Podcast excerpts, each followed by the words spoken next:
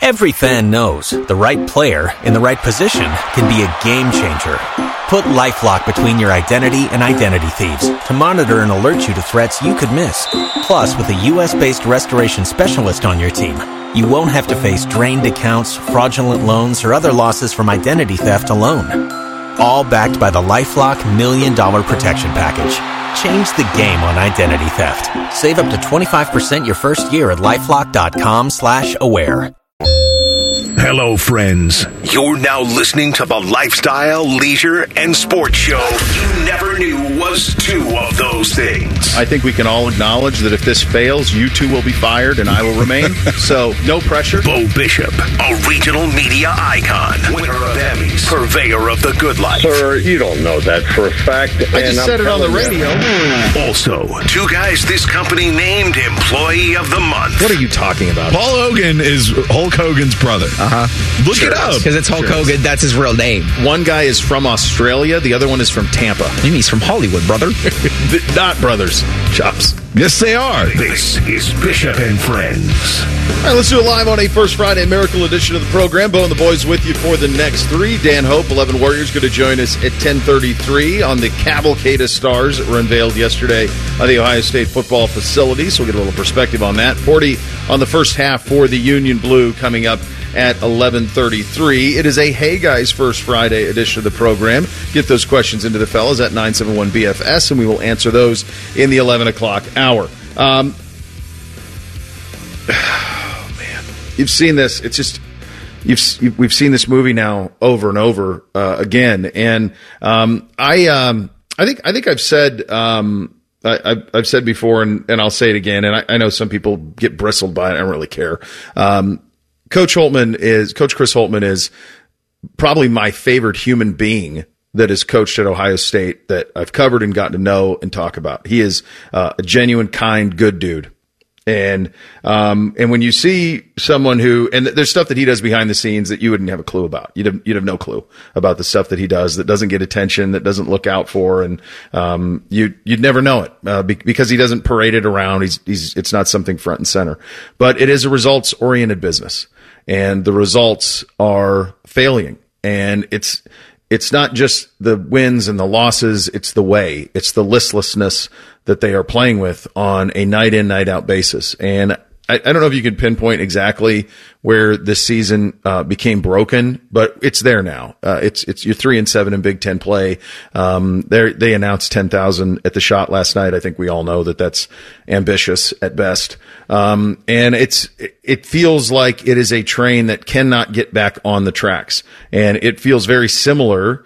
And and you know, Chris talked about this last night in his post game. Like, I don't want this team to feel the burden of, of what happened last year. And I understand that. You wouldn't want that, of course, but it feels like the same book that we read a year ago. And there's a bunch of things that probably factor into how you get to here. Do you hit on enough in on the recruiting trail? It doesn't seem that they have. Um, it it feels like the kids that they have recruited, it takes them too long to get going. Takes them longer than maybe it takes at other programs. It's a weird time in the sport though too. You have um, kind of this mix of of of teams that that continually and perpetually are young, and then you have these teams that continually and perpetually are old. The ones that do it best, the elite of the sport, the Carolinas, the Kansas, um, they they have a mix, right? They've got a, they got Hunter Dickinson at Kansas on a on a three year transfer. It plays a couple years at Michigan, then gets a bunch of money to go play at Kansas, and and then they they sprinkle in a couple of freshmen here or there that are five stars, and then that's the preeminent teams do that. Kentucky and and Duke they they are they are programs of give us all of the best freshmen every year, and we're going to build immediate contenders out of these freshmen. Um, North Carolina with Bacot, he's still there. He's still. He, I was watching them last night. They lost at the buzzer to, to Georgia Tech, and uh, Bacot's still there. I mean, Armando Bacot. He's, they were in the national championship game two years ago, and and he's still there because there's not much from an NBA future, and so he's crushed it on NIL and he's he's made it happen. But just think about the the programs I just mentioned. Those are the truest, bluest of bloods in the sport. Um, th- that's not what this program is, but it also shouldn't be what it has become. And this isn't something that's just happened overnight. It is a it's a long decline. It it actually started under Thad. There was there was a bright spot early on with with uh, Coach Holtmann that first year, where they where they had a little bit of retention, and uh, certainly the EJ Liddell and and those classes were fun and, and led to some really fun runs. But the Buckeye the Buckeye basketball program has not had a Sweet 16 team since the 2012-2013 season. So that's 11 seasons without a team that's reached the second round of the tournament. That year they did make the Elite Eight uh, in 2012, 2013. That was the Deshaun Thomas, uh, his junior year where he was an All American. They got all the way to the Elite Eight and you actually felt they were going to make the Final Four. You know, they haven't had, um, in the last decade, they have only had one, the program has only had one season of less than 10 losses in the last decade. So this isn't, uh, th- this now is, is, is trending in a way where the back to back nature of what happened last year and what happened this year, it's just an overwhelming miss. But this is where this has been headed for a while. And, and it's one of those things where that, how do you get here? There's a, there's a million different things. I think one thing that they probably, if you hooked them up to a lie detector test, and they, you know, you're not going to say it publicly because you love everybody that you recruit, you love everybody you get in a portal. They have not gotten enough out of the portal. They haven't. They haven't gotten dudes. They haven't gotten guys who can lift everything around them. Um, Coach Holtman has a very notoriously tight rotation, uh, doesn't play a lot of guys, and so maybe younger kids don't develop. There's there's about a billion different things that you can point to to say how you got here, but the reality is, is this is where you are, and this is now oh, three straight where the script is the same. You're you're kind of in it for 15 minutes, and then it starts to pull away at half, and then it's a whitewashing, and you have no chance in the second half. And we can talk about fight, all those things. You give up 87 to Illinois. That that team, that Buckeye team, is not capable of scoring 89. They're not. So just it was never going to work, and it's it's we've just seen this now over and over and over again. I, I pointed yesterday to the Penn State game early, like there was something that happened there where you know when when you think about people ages 18 to 22, it's a it's it can be fragile. And and up 18 to lose at Penn State, like doubt started to creep in, and they've never been able to extinguish it. And there's no end in sight. I mean, they play Iowa Friday, and that's a not a that great team, go well. a good scoring team. And That's not going to yeah. go well. Then Indiana here on Tuesday, not Word- great. Words you don't want associated with your basketball team. Uninspired, not bought in, listless. And that's how it feels night in and night out watching this team. There is not, you know, they, they had that game against Penn State. They came out hot. They went up 15 nothing. And then everybody just got to cruise to the victory, including Penn State. They never really made a push. It got down to nine points at one point, but that is their only bright spot really of an entire month of January, which is Yeah. now over after today. And then they'll, they'll start February on Friday against Iowa. You talk about the recruiting misses or not getting the right guys or anything. And the worst part about it is, and this I'm not using uh, on the excuse side, but it has happened, is that when they have hit, those guys hit too hard and then they were gone after a year and there was no backup plan for it. Branham, yeah. Yeah, and so then there was no backup plan for it, and this is where you find this team. No, they the biggest problem when watching them is like you know when it happens, you know when it flips because they came it. out and you're like, okay, this is nice. They're they're competing with Illinois, who is a was a top ten team last week, number fourteen this week, but a good program, definitely a tournament team, and they're competing here in the first half. And I remember because I this is the one, and you could pick a, a few different points where it changed, but I, I wrote this one down because I had talked about this earlier in the week about how they do not close out the first half right, and then the game's over. The second half is just exhibitions right now for Ohio State. In this game last night, they were down just 33 to 32 with 406 left in the first. Then they were down 41-34 at half, outscored 8 to 2 in the last 4 minutes of the first half. Gets to 12 in the second half and it never goes back down to single digits. Boom, Illinois wins. Easy day for them. These, Feels like feels like Northwestern, right? yeah, these second halves just don't mean anything because the end of- they give of- it all up at the end of the first half. Yeah, it's it's a good point. It, this hap- That's what I mean. Like it's the same script. In it, in it, in it, in it. Last couple of minutes can't close out a half. Somebody hits a big three. You go from down four to down seven, down seven to down ten. Done. Game over. No, and they don't have the players to to make that No. difference. We thought maybe they did, but turns out that was just the out of conference smoke and mirrors that we got. Because we're going to talk to Adam Jardy uh, today, and one of the days in the first week of January, when before all this started, you know, it's been three, uh, two, three game losing streaks for them. I was like, man, are we going to be able to count on thirty points a night? But you know, in some sort of average Right. between Roddy Gayle and Bruce Thornton. Nope, not the case. Gayle at least had 20 last night. Bruce Thornton in some foul trouble in the first half. He only ends up with seven, so that's 27. And there's just not enough guys as the rotation keeps shrinking because he, I don't think Holtmann knows who he can trust out there. Hasn't figured out what lineups work. And th- this is where we're at. You mentioned the the building not being filled up. It just kind of embarrassing at this point because Buckeye basketball should be a perennial tournament team, make a good amount of Sweet 16s, and maybe even make like a Final Four run every eight years or so. And they are nowhere near that right now. Doesn't feel like Holtmann can trust anybody. Like anybody on like That's tough. the Zed Key, Felix Okpara thing. At this point, I think if the plan had been going the way it was in, imagined, a lot better than this. But everybody out there outside of la- at least last night, you know, Jordan Battle or Jamison Battle, excuse me, and Roddy Gayle was just they were kind of liabilities. You know, if it was offensively if it was defensively, and uh, for a coach who's trying to win basketball games, especially when you have young guys, it's like how long is that leash? when you've got new guys to the program, younger guys into the the uh, the activity of college basketball, and they're just liabilities out there, either offensively or defensively. When does it become time to all right? You're just on the bench. Well, you, you, you think about you know everyone you got to play freshmen, right? You got to you got to recruit kids, and you got to play a couple of them. And they got to play minutes. They, they got to play stuff that matter. Royal played seven last night. He actually gave him something. He was three of four, seven points um, in the seven minutes. Middleton played twenty. He shot one shot. He had one rebound, one assist. He played twenty minutes. It's a four star recruit. Yeah, you got to get Like more out of a 20 guy like that. By the time January Like rolls in, around, there's this a, there's a, there's a stretch late in the game where he actually had like a wide open look and he kicked it to Bruce for a three, who right now is just in an incredible shooting slump. Thornton and Gayle both are, and it was like he doesn't have the confidence to just go finish. No, and we, we're That would talking have made a difference. They weren't going to beat Illinois anyway. But talking about the scoring, and you mentioned this team's not scoring 89. I, I looked into it. Yeah, they only in eight games in January they only scored 70 plus three times. It went against Rutgers, they had uh, 76. A win against Penn State, they had 79, and last night against Illinois, they have 75. You got to eclipse 70 in most college basketball games nowadays. yeah, they're right now they don't have a style for a fight. They're reacting to what everybody else is. I don't think they even. It doesn't feel like to me like if you're trying to. All right, this is who we are as a basketball team. I don't know what the answer to that is for them. What is the game plan to a path to a victory? Yeah, I don't. I don't know. Like, all right, we're going to get them to play this way. I don't know what that is because they're not great on the defensive end, right? And so, if you're not great on the defensive end, it usually doesn't transition to the offensive end because you don't have enough scores. So it's it's a tough spot. And as I alluded to, it's going to get tougher. I mean, that's brutal at Iowa on Friday. I mean, that's that's that's not a recipe for any sort of success. Um, you'll hear from Coach Holtmann a little bit later on in the program.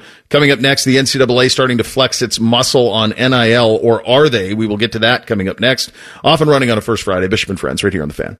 Wake up with the fan. Eat lunch with the fan. Go to bed with the fan. Dream about the fan. Then change your sheets. Gross. Ew, you guys are gross, but stick around in case I don't find anyone else. Without the ones like you, who work tirelessly to keep things running, everything would suddenly stop. Hospitals, factories, schools, and power plants, they all depend on you. No matter the weather, emergency, or time of day, you're the ones who get it done. At Grainger, we're here for you with professional grade industrial supplies. Count on real time product availability and fast delivery. Call clickgrainger.com or just stop by. Grainger for the ones who get it done. Distilled sports discussion served in light beer quantities. You're listening to Bishop and Friends. Hey guys, it's Chops, and let me see if you can guess what these potential side effects are from. Stick with me, some big words here pancreatitis, urgent bowel movements, depression, suicidal thoughts, kidney stones, birth defects, hypoglycemia, anxiety, and insomnia. There we go, I got through it.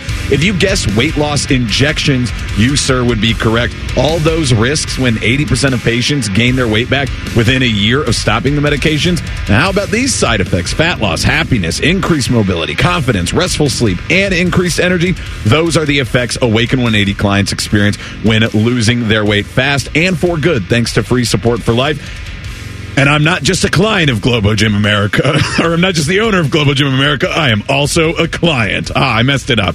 But there you go. I'm confident that you, if I recommend this to you and you go with Awaken 180, that it'll be the solution for weight loss for you, too. Give Awaken 180 a call at 844-346-1800 or schedule your consultation at awaken180weightloss.com. Bishop and Friends, we're sponsored by Awaken 180. Fast, sustainable weight loss without medications. The solution for weight loss, Awaken 180 Weight Loss. The most fun Ben Stiller had ever had acting was his, his When he was White Goodman? White Goodman. What do you think? Seemed like it was just pure joy. He just got to do it was Just like nonsense. It was I think he enjoyed being Tony Perkis in heavyweights all the way back in the 90s Yeah. and he's like how do I turn that up to 11? That's I think it was like the evolution of the that character, Mm-hmm. sort of where he, he had the idea in heavyweights and he said, "How can I how can I increase this? How can I make it more ridiculous?" And then he had it in dodgeball. So he also, I think the other the thing that's payoff really there. he definitely a huge one, and I think the other thing that's amazing, and I don't know that they're still married, but he Christine Taylor is the lead in that. Yes. that's his wife at the time. Oh, we should So- mate. Can you imagine? imagine like acting with Still your married. wife. Are they still? I All know they separated for a little bit. Good job out of them. Um, but he, um, can you imagine like acting with your wife or significant other, and then and you're going that to that level, and she's got to sit there and try and play straight. Yeah, she's like the straight person She's through straight, that, that whole yeah. movie, except for like she really loves unicorns, but they don't do much with that. No. They just throw that in there Yeah. real quick. But you're right, she has to sit there and all the those conversations in the office, and I bet that there was a fair amount of, hey, we'll just keep the camera rolling, just throw Yes. out some some things, and we'll pick the best cuts when we go through it. So yeah, deleted scenes of White Goodman in his office, I would gladly watch. Yeah, there that was those R-rated comedies. That was like the apex. They haven't. They, do they do those anymore? Well, that one is PG thirteen, but no, not Oh, a boy, ton. is of- it really? It is. I saw it when I was twelve. I snuck in. I went Holy with cow, that is right on the edge. I was like a sixth grader. My neighbor was an eighth grader, and I went along with him. And and Remember yeah, the car wash scene? I mean, that alone feels like it's it's definitely on the edge, but it is uh, it is PG thirteen. Oh, Uh, but yeah, the R rated comedy and R rated movies in general don't really get that don't. much that many wide releases anymore. No. Um, this is pretty amazing. So the NCAA is investigating Tennessee on NIL claims. Um, this is after they've jo- they've already started investigations on Florida and Florida State on NIL claims. Uh, I think the simplest question is who exactly is investigating. Remember, the NCAA lost much of their investigative arm um, with the COVID when they made all the cuts at the NCAA. So I I, I always say on the program like. There's this perception that there's an army of Pinkertons who swarm a campus to investigate, but that's never been how it worked anyway. It's always been journalists breaking stories of wrongdoings, and then the NCAA responds to that journalism, and they allow all of us that are not us, we're doing sports talk radio, but but the people who cover the teams and, and do that, they they rely on them to break the stories and investigate them, and then they question the people. But of course, one of the thing about this, remember, the NCAA does not have subpoena power. So you don't have to talk to them if you don't want to. So they don't have subpoena power. They have a very weakened investigative arm. And what's the other factor that's changed here? There really isn't a army of print journalists looking for wrongdoing anymore. Like that's kind of gone away too. All of that is kind of there. It's kind of this message board world you live in now. And, and you see like sources reported, but you, you aren't seeing like that hard hitting stuff that the investigations you used to see. So the the Tennessee investigation centers around uh, Reese. Give me the pronunciation. Is it Imalova? Imalova? You got it, chops. Iamaleava, that's what I'll- we're going I with, am- right? That'll work. Iamaleava. Okay, Nico Al- Iamaleava. This is the famed eight million dollar man. This is he's like six seven or something. He something. played like it in what the Cheez It Citrus Orangey Bowl. It was very Did he play? good in the bowl game. Yeah. right, there uh, no, that was was that Iowa? Did I already block that out of my head? Yeah. Yeah, that was the Iowa game. I forget what the bowl was called because I know it was just very orange. The sponsor. It was a citrus bowl. Okay. Yeah, but I think it Sponsored by was Cheez Cheez-It. It citrus Okay. bowl. But there is there was a Cheez It bowl. That's why it's confusing. Boy, he played like eight million dollars. Great, fantastic, good for him. Uh, the investigation puts the volunteers in the crosshairs for potential sanctions as repeat violators. Tennessee is fresh off an NCAA ruling in the su- in last summer, in which it was charged with 18 level one violations, fined a record eight million bucks. The scope and breadth of the current allegations, according to the sources, include the potential for enforcement stiff uh, staff to charge multiple level one and level two violations. The, cast, the, the case revolves around the activity related to Spyre Sports Group, which is Tennessee's primary NIL collective. Now, this is the part that I think is really fun.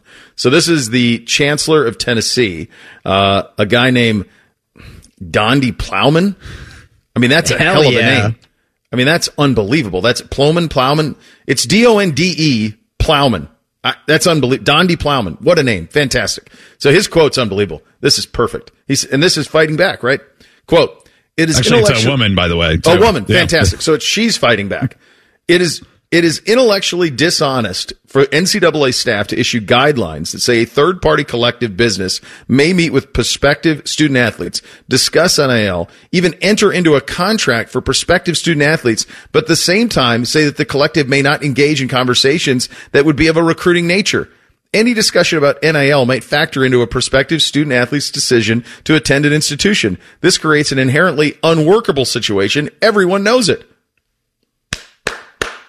Great response. And it's funny Fantastic. because remember Tennessee because they wanted to get out of the Pruitt contract and Yeah. fire him for cause, right? They worked with the NCAA just earlier. Like this was at the beginning of the football Yes. season this year, and the NCAA like lauded them and praised them for thank you for being a, a good partner and working with us through the investigation and that we could get through it. And then the NCAA turns around and opens an investigation on them for something that, like we've said many times, everybody is doing and is basically legal right now. Well, the other part of it, uh, Reese, is the there's state laws in these states that are going to supersede NCAA guidelines.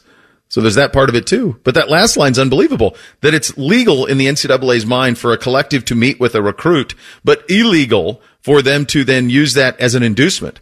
What in the blue hell do you think this is all about? What are those conversations supposed to be then? Tell me about yourself. Well, that's Yeah, cool. it's just a get to know you type thing. There's an icebreaker. Maybe Oh someone's man. You know, you're not serving cheeseburgers, but you you got some food, uh, may- or maybe Yeah, just coffee. It, it really does depend on what you're allowed to serve based off of what the NCAA is going to let you give these kids. But yeah, it's just a get to know you type thing. Because again, they want you to sign, and then they'll get you the NIL deals. That's how it, it all works, right? So I was reading an athletic article, and I think Bo, the point you made about like, well, who's doing the investigation? How did they get this? And I think this went kind of quietly sometime in the 2023 year. The NCAA passed a new bylaw that allows them to get people on these investigations for circumstantial evidence, not just direct sourcing. I remember this. So if they say, eh, it looks like you did this, they basically can get you on it now. The the point though from the the chancellor at Tennessee is the one that is the point. Donde Plowman. Donde Plowman. She has the point. The point. By the way, did you guys have that as a woman, or did you just guess? Like right away when I said Donde, did you know? Or did Well, you after you up? said it, I was like, actually, I don't know. So I looked it up. Yeah. okay, because it could have gone either way. I've never heard of anyone in my life named Donde ever. That's the first time I've ever seen Donde. When I read it yesterday, I thought it was more like a Southern Dawn Day. Well, probably. I think so. I mean, that's perception. But I think this is this line from the chancellor is the line. I mean, it is it is a s- it is the most powerful, accurate statement, and everyone should push back the way that she has. It is intellectually dishonest for the NCAA staff to issue guidelines that they a third party collective business may meet with a prospective student athlete, discuss NIL, even enter into a contract with a prospective student athlete, but at the same time say that that collective may not engage in conversations that we part of a recruiting nature. Perfect. No kidding. They the uh, That's this- what the courts say to the NCAA every time. Every stuff like that. they get dinged, it's with the same stuff. The idea that that governing body is still trying to live in this house made of glass with a rain of stone firing down and saying, Oh yeah, they have to get here first. You can meet with them and tell them what it'll like, what it'll be here, but you can't recruit them and use NIL as a recruiting tool because they really can't get their money until they get here. Are you out of your mind? At some point, get into reality, man. At some point, you have to. It's just nonsense. I, I applaud them. I think the NCAA is just I trying to them. punish high profile cases to I show agree. we still have power, but they really don't. They're just They've going none. after It's high profile ones that, again, like you said, are sourced from mostly message board stuff. It's a dog showing its teeth. Yeah. I mean, the you could uh, the book about the NCAA should be intellectually dishonest yet hella rich. The NCAA story. Yeah. They're, they're a lot like Buddy Garrity. Like he'll, he'll growl and show his teeth and in the end, he's a golden retriever. I put What's the mailbox up. Oh, oh, not that Buddy Garrity. Garrett. Either one. Yeah. Both could be both in that instance. No, the dog. It's the, my dog. Same way. Like he growls like he's gonna do something fierce. I'm like, dude, you're a golden retriever. Chill out. You're not gonna do anything. Um, NIL certainly factored into what Ohio State was able to do in the transfer portal. Certainly at the quarterback position. Will Howard with a wide ranging interview yesterday. We will have that for you. He's the key, I think, to what this team can be next season. You'll hear from him coming up next. Bishop and friends right here on the fan. Bobby Carpenter doesn't have a mullet, but he's knee deep in mullet energy. Morning juice with Bobby and Beamer. Weekdays starting at 6. The fan. For the ones who work hard to ensure their crew can always go the extra mile, and the ones who get in early so everyone can go home on time, there's Grainger, offering professional grade supplies backed by product experts so you can quickly and easily find what you need. Plus, you can count on access to a committed team ready to go the extra mile for you. Call, clickgrainger.com, or just stop by. Grainger, for the ones who get it done.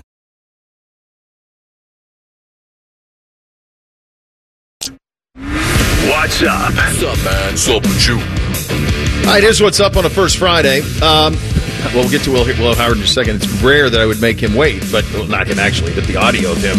You, we have an update on the Tennessee thing we were just talking about. So while we were talking about that, I mean, literally, it's it's dated like still minutes ago. The Tennessee Attorney General just put out a tweet that says "State of Tennessee and Commonwealth of Virginia versus National Collegiate Athletic Association, better known as the NCAA." Guess who's going to join?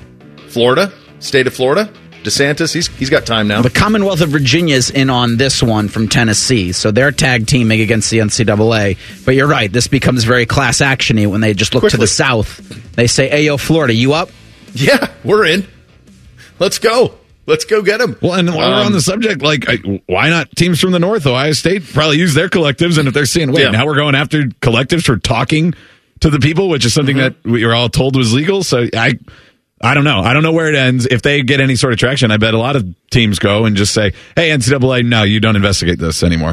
Well, yes, I, I think what it could, it, it, well, that would be the easiest path, and that would be the path where the NCAA still exists.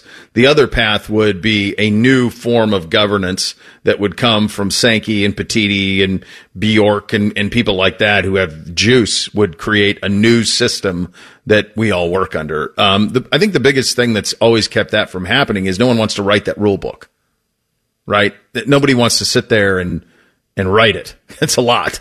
It's a lot of lawyer fees to write that thing. So I think that's always been kind of the, the drawback. I mean, going all the way back to when Gordon Gee was here and talking about you know, Little Sisters of the Poor and all of that stuff and super conferences and all of it. Um, I mean, this has been headed this way. You guys had that quote from ni- the 1970s yesterday that it was headed this way. So like, it is, it's probably time, but it's just the real rule book that's kept it from being done. Go ahead, Reese. So here's the complaint from the attorneys general, Tennessee and Virginia. The state of Tennessee and the Commonwealth of Virginia bring this antitrust case against the National Collegiate Athletic Association. The NCAA has started enforcing rules that unfairly restrict how athletes can commercially use their name, image, and likeness. Oh, baby. at a critical juncture in the recruiting calendar. These anti competitive restrictions violate the Sherman Act, harm the states and welfare of their athletes, and should be declared unlawful and enjoined. Guess who's going to win that every time?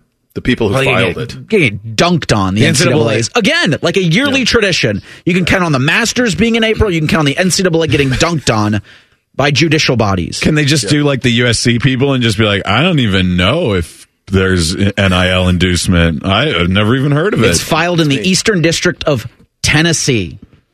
There you go. So yeah, that's the crazy thing about that is Meanwhile, FSU and the ACC keep filing uh, lawsuits back and forth with each Right. other too. Yeah, some the crazy thing about that is like when when FSU sues the sues the ACC and ACC sues them back.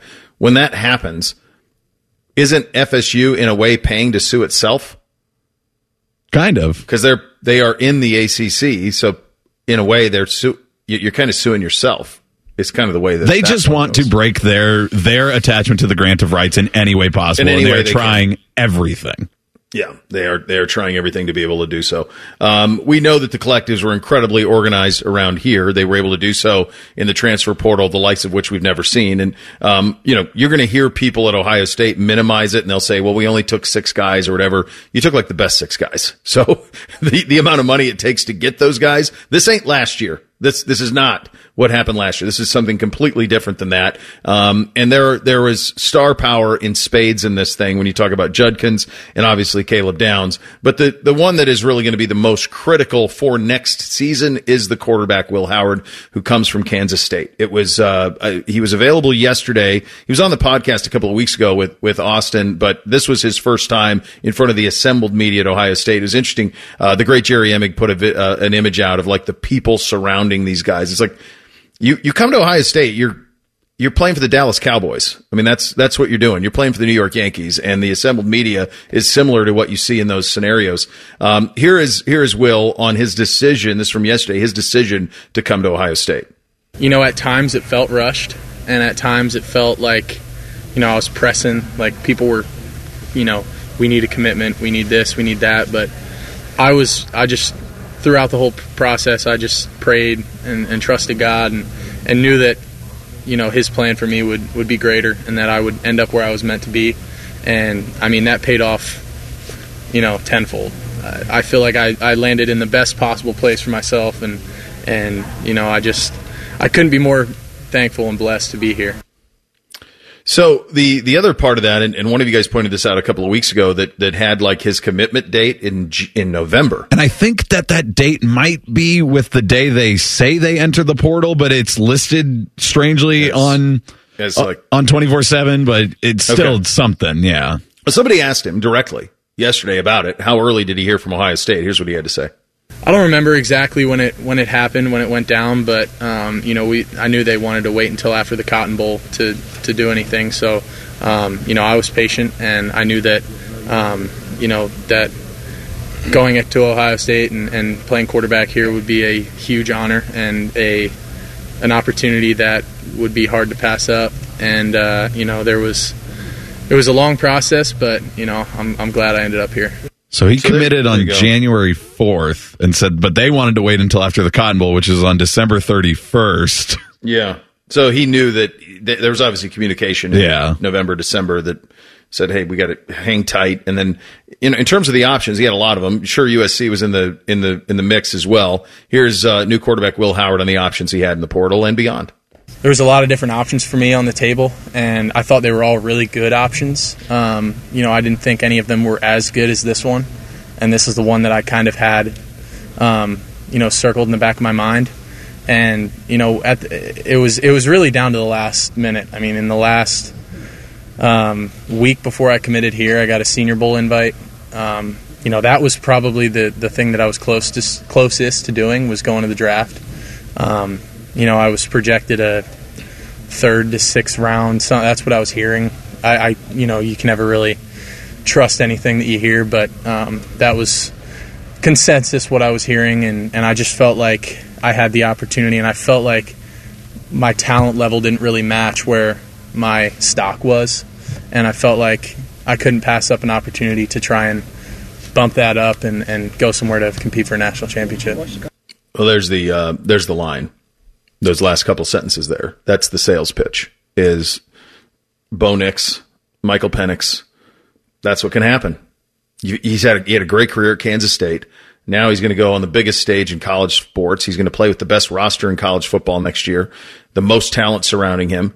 Um, Will Howard can play himself. I mean, he's got the size, the attributes. We haven't really seen him spin it other than what we've seen from a distance, uh, from afar at Kansas State, but to be able to spin it to these type of receivers and, and you think about Ohio State open, how he will benefit from that. We'll get into a receiver conversation in just a second, but my God, this is this is how you play yourself into being a first rounder, how you play yourself into being a second rounder. This changes everything from an NFL perspective. Think about how top of mind he will be for a Oh month and a half for people who are watching college football or NFL prognosticators because you're talking about a guy who's going to play the defending national champions in Michigan, which may not be as good, but still it's an Ohio State Michigan game. If they achieve their goals, a Big Ten championship, then if they achieve their next goal, three playoff games to go to the national championship because they presumably have the bye. Don't forget the Oregon game, And the Oregon game's in there too. which will be that's game of the year stuff. There, It's still in Gabriel v. Will Howard. We might even Right. get a Ohio State Oregon rematch in the Big Ten title. That's an also a possibility. Yeah. So looking right now, per our friends at Tipico Sportsbook, Will Howard's plus twelve hundred to win the Heisman Trophy next season. So that's the fifth best odds. Carson Beck of Georgia and Quinn Ewers are tied at plus seven fifty. Dillon Gabriel, the aforementioned Ducks quarterback, plus nine hundred. Then Jalen Milroe from Alabama, plus nine fifty. Ohio State Really? quarterback's always in top five. It seems Oh, like it's a- now. that's a new thing. That Yeah. never used to be that way. Um, you really think? I mean, we're up against it. Like, you really Arch is Arch going to sit for two years? Seems like it. Yeah. You hear no whispers. Feels like he's happy, but he's just going to sit for a couple years behind Quinn. It's it's a wild thing. Um, this the the people that Will Howard is throwing to is a just embarrassment of riches, and he's already had some comments about a new face that we think we'll see a lot of next year. We'll get to that coming up next. Bishop and Friends, right here on the Fan. If you miss a live show, you can catch the podcast. If you miss the podcast, our hosts have volunteered to have dinner with you. Ma, the meatloaf! The fan. For the ones who work hard to ensure their crew can always go the extra mile, and the ones who get in early so everyone can go home on time, there's Grainger, offering professional grade supplies backed by product experts so you can quickly and easily find what you need. Plus, you can count on access to a committed team ready to go the extra mile for you. Call, clickgrainger.com, or just stop by. Grainger, for the ones who get it done. ESPN. Our top men are working on everything except this show. This, this is Bishop and Friends. There's obviously other factors to Will Howard's success uh, at Ohio State. The receiving room part of that. The the other part of it is um, is new offensive coordinator Bill O'Brien. Um, obviously, that was something that he committed to before. Uh, before Ohio State knew that they were going to be able to get O'Brien, um, my hunch is is that Bill O'Brien is who Ryan Day kind of wanted all along. He waited it out, he got him, um, but but that is a shotgun marriage for sure with with Howard and O'Brien. Will was asked yesterday his early impressions on Bill O'Brien. Here's what he had to say. He seems like just very relatable, someone that I can get along with really well. Um, very smart. I mean, he's been around for how long doing this, and and um, has done some really really good things at some really big time places. Um, you know, just the experience that he brings and that I'll be able to, uh, you know, feed off of and, and kind of just really just learn from him um, and kind of bounce ideas off of him because, um, you know, he's really personable. He's a, he's a player's coach. He wants to do what we want to do and cater to our strengths, and he wants to run our offense, and that's that's big time. We we talk this we're draft season, right? You're about a month from the combine, and, and one of the things that's always hard with Ohio State quarterbacks um, is that the receivers get Ohio State open. And so the windows aren't that small because they're schemed up really well from, from Ryan and the talent is absurd. Um, Will was asked about the overall talent at Ohio State and here's what he had to say. You know, I, I, I love my guys at K State and I, I, have nothing bad to say about them, man, but I mean, the talent here is unbelievable. And I, I just, just being, being around the guys and the thing that's impressed me the most about, especially the receiver room, is how driven they are and how much they want to work. You know, I don't have to go out there and beg these guys to go catch. I mean, they're already out here catching on the jugs when I come out to throw. You know, it's like they're incredibly hardworking just all across the room. I mean, we got dudes like Carnell and, and Brandon Inniss and, and obviously Emeka and all those guys. Like, I mean, that's just the that's just tip of the iceberg. Like, there's so much talent in that room, and being able to throw to guys like that makes my job a lot easier. There is one more part of that room, and it's Jeremiah Smith. Now, when you start hearing things out of Florida, the, uh, in terms of people who have been around Florida recruiting for a long time, that say that someone is as good as any receiver who has ever come out of the state of Florida, well, that's a bit of an attention getter, right? Um, Jeremiah Smith is here. Uh, Will Howard has seen him. Here are his impressions. Dude, he's a dude, man. I, I haven't I haven't gotten to talk to him that much yet. Um, you know, just because we've been in different groups lifting and stuff. Um, but man, he's a specimen. I mean, that dude is is a freak show when it comes to physical. I mean, he is. I, am excited to see him out on the field in, in live action. It'll be it'll be fun. Well, he sounds like somebody who's excited to strap on a silver dome and go out there, even in spring, just to see what yeah. it looks like actually lined yeah. up on the field with these guys. Yeah, you listen to all of that stuff that we've played for you over the last couple of segments, and you you hear the way that he. I said this when they signed him. They got a pro. Okay, so it, it didn't necessarily mean what I meant by that was not necessarily this is a, a NFL quarterback. What I meant by that is a pro in the sense he's played a lot of football. He sounds and more like a coach who's carries younger himself. Than he carries yeah. himself. Yeah, he carries himself like he is a pro. Um, and there's an ease and a confidence that he walks in with. Um, that is an absolute. Uh, that that is an that is an incredible bonus for them off of this. Um, the amount of pressure that will be on him is something that he's never experienced before.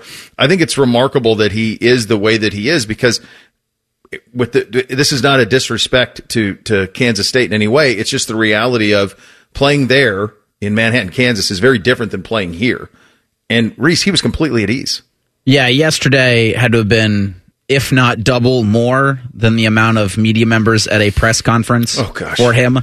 Like yeah. speaking at after practice for K State or speaking after games for K State. I mean, just the the beat alone is yeah. is is exponentially larger here. The attention, the uh, just the exposure. I mean, we were making fun of it yesterday. The Big Twelve marquee games mm-hmm. that are going to be this year on ESPN, and none of them are no outside of that footprint of interest to anybody. And here it's every single week. I mean, I, I think it was it was Sportico, and they took Nielsen data for the lat for the uh, 100 most watched broadcasts last year, and like 90 of them were NFL, but the others were college football and the State of the Union. And Ohio State was part of at least two of those. Oh yeah, yeah. I use that analogy that like, oh, he sounds more like a young coach talking than like a college player. And I think the best part, and it's funny because he doesn't do the coach speak, but we also hear the coach speak from the player sometimes because it just gets nailed into him so much. Yeah. And they know, oh, don't say the wrong thing. So I'll just say what the coach says. And this is what we're working on for him. It does, I feel like I got some insight into what his decision making is there. And it, and it makes sense for him. One, I think the range of round three to six is too large for anybody to Yeah. make a good decision about their future because third round pick, okay, you're talking about something. You're at least going to make the roster. Sixth round pick, yeah, that, that gets a little murkier for a quarterback. So that makes sense. And then he talks about the, the talent. He- Good job of saying I'm not trying to downgrade the talent I was playing with in Kansas State, but Yeah. it is different here. And I don't think anybody would deny that. Probably not even if you got him truthful, the people at, at Kansas State. So the idea to like improve his draft stock, yeah, that makes sense here because now you've got a guy who is experienced, one, doing good job with quarterbacks and Bill O'Brien in his times in college, but has also been an NFL coach. You got Ryan Day who sent three straight quarterbacks in the first round. Everything there makes sense for him that yes, this is somewhere a finishing school for a quarterback to update and elevate his draft stock. Right. It's he's going into a car wash with a third round grade. He's going to come out of that car wash with a hopeful first or second round grade. Going Yeah. to the Honda, come out with a Ferrari Right. somehow. Yeah, it's a well, yeah, I like that term quarterback finishing school. That's what he's hoping for. I wanted real quick on Jeremiah Smith. It's been a minute.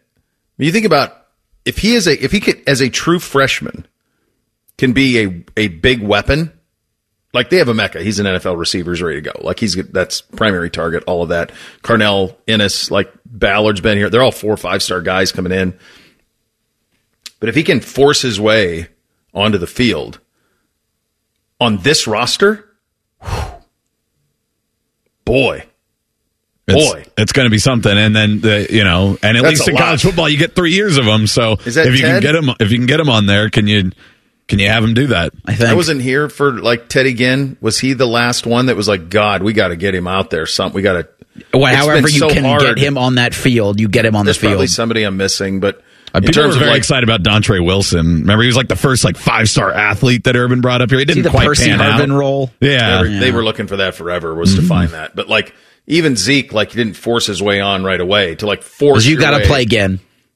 Yeah, I think was the last Ted. Uh, someone will hit me on Twitter and say, "Bo, you're missing." th- th- th-" Oh yeah, those guys, all those. But like Ted is the one that jumped out to me, and I wasn't here for that. But just oh, he has you. You have to get him on the field right now. Um, and and find weapons, and that that could be what Jeremiah Smith is as well. Uh, major news on the NCAA front. We'll update you on that. We'll play a little higher, lower. You'll hear from Caleb Downs, who as important as Will Howard is to the offense, Caleb Downs is to the defense. We will get to that. Dan Hope going to join us as well. Second hour up next. Bishop and friends, right here on the fan. Common Man has spent the past 18 years telling you how much he hates people. And yes, that probably means you too. Common Man and T-Bone. Weekdays at 3. The fan. For the ones who work hard to ensure their crew can always go the extra mile, and the ones who get in early so everyone can go home on time, there's Grainger, offering professional grade supplies backed by product experts so you can quickly and easily find what you need. Plus, you can count on access to a committed team ready to go the extra mile for you. Call, clickgrainger.com, or just stop by. Grainger, for the ones who get it done.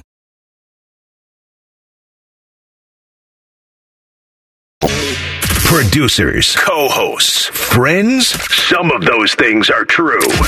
You're listening to Bishop and Friends. All right, second hour here on a uh, first Friday edition. Time to get your Hey Guys questions into the fellas at 971 BFS. We'll answer those coming up at 11 o'clock. Um, we, we talked about the kind of where the genesis of this lawsuit that's kind of the story of the day in, in college athletics and college sports. Um, and it comes from the NCAA announcing an investigation into Tennessee on their NIL claims.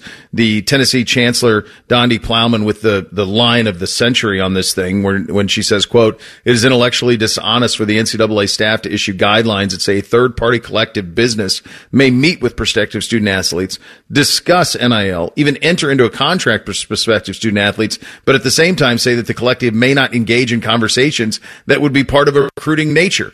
Any discussion about NIL might factor into a prospective student athlete's decision to attend an institution. This creates an inherently unworkable situation and everyone knows it. And now we have lawsuits.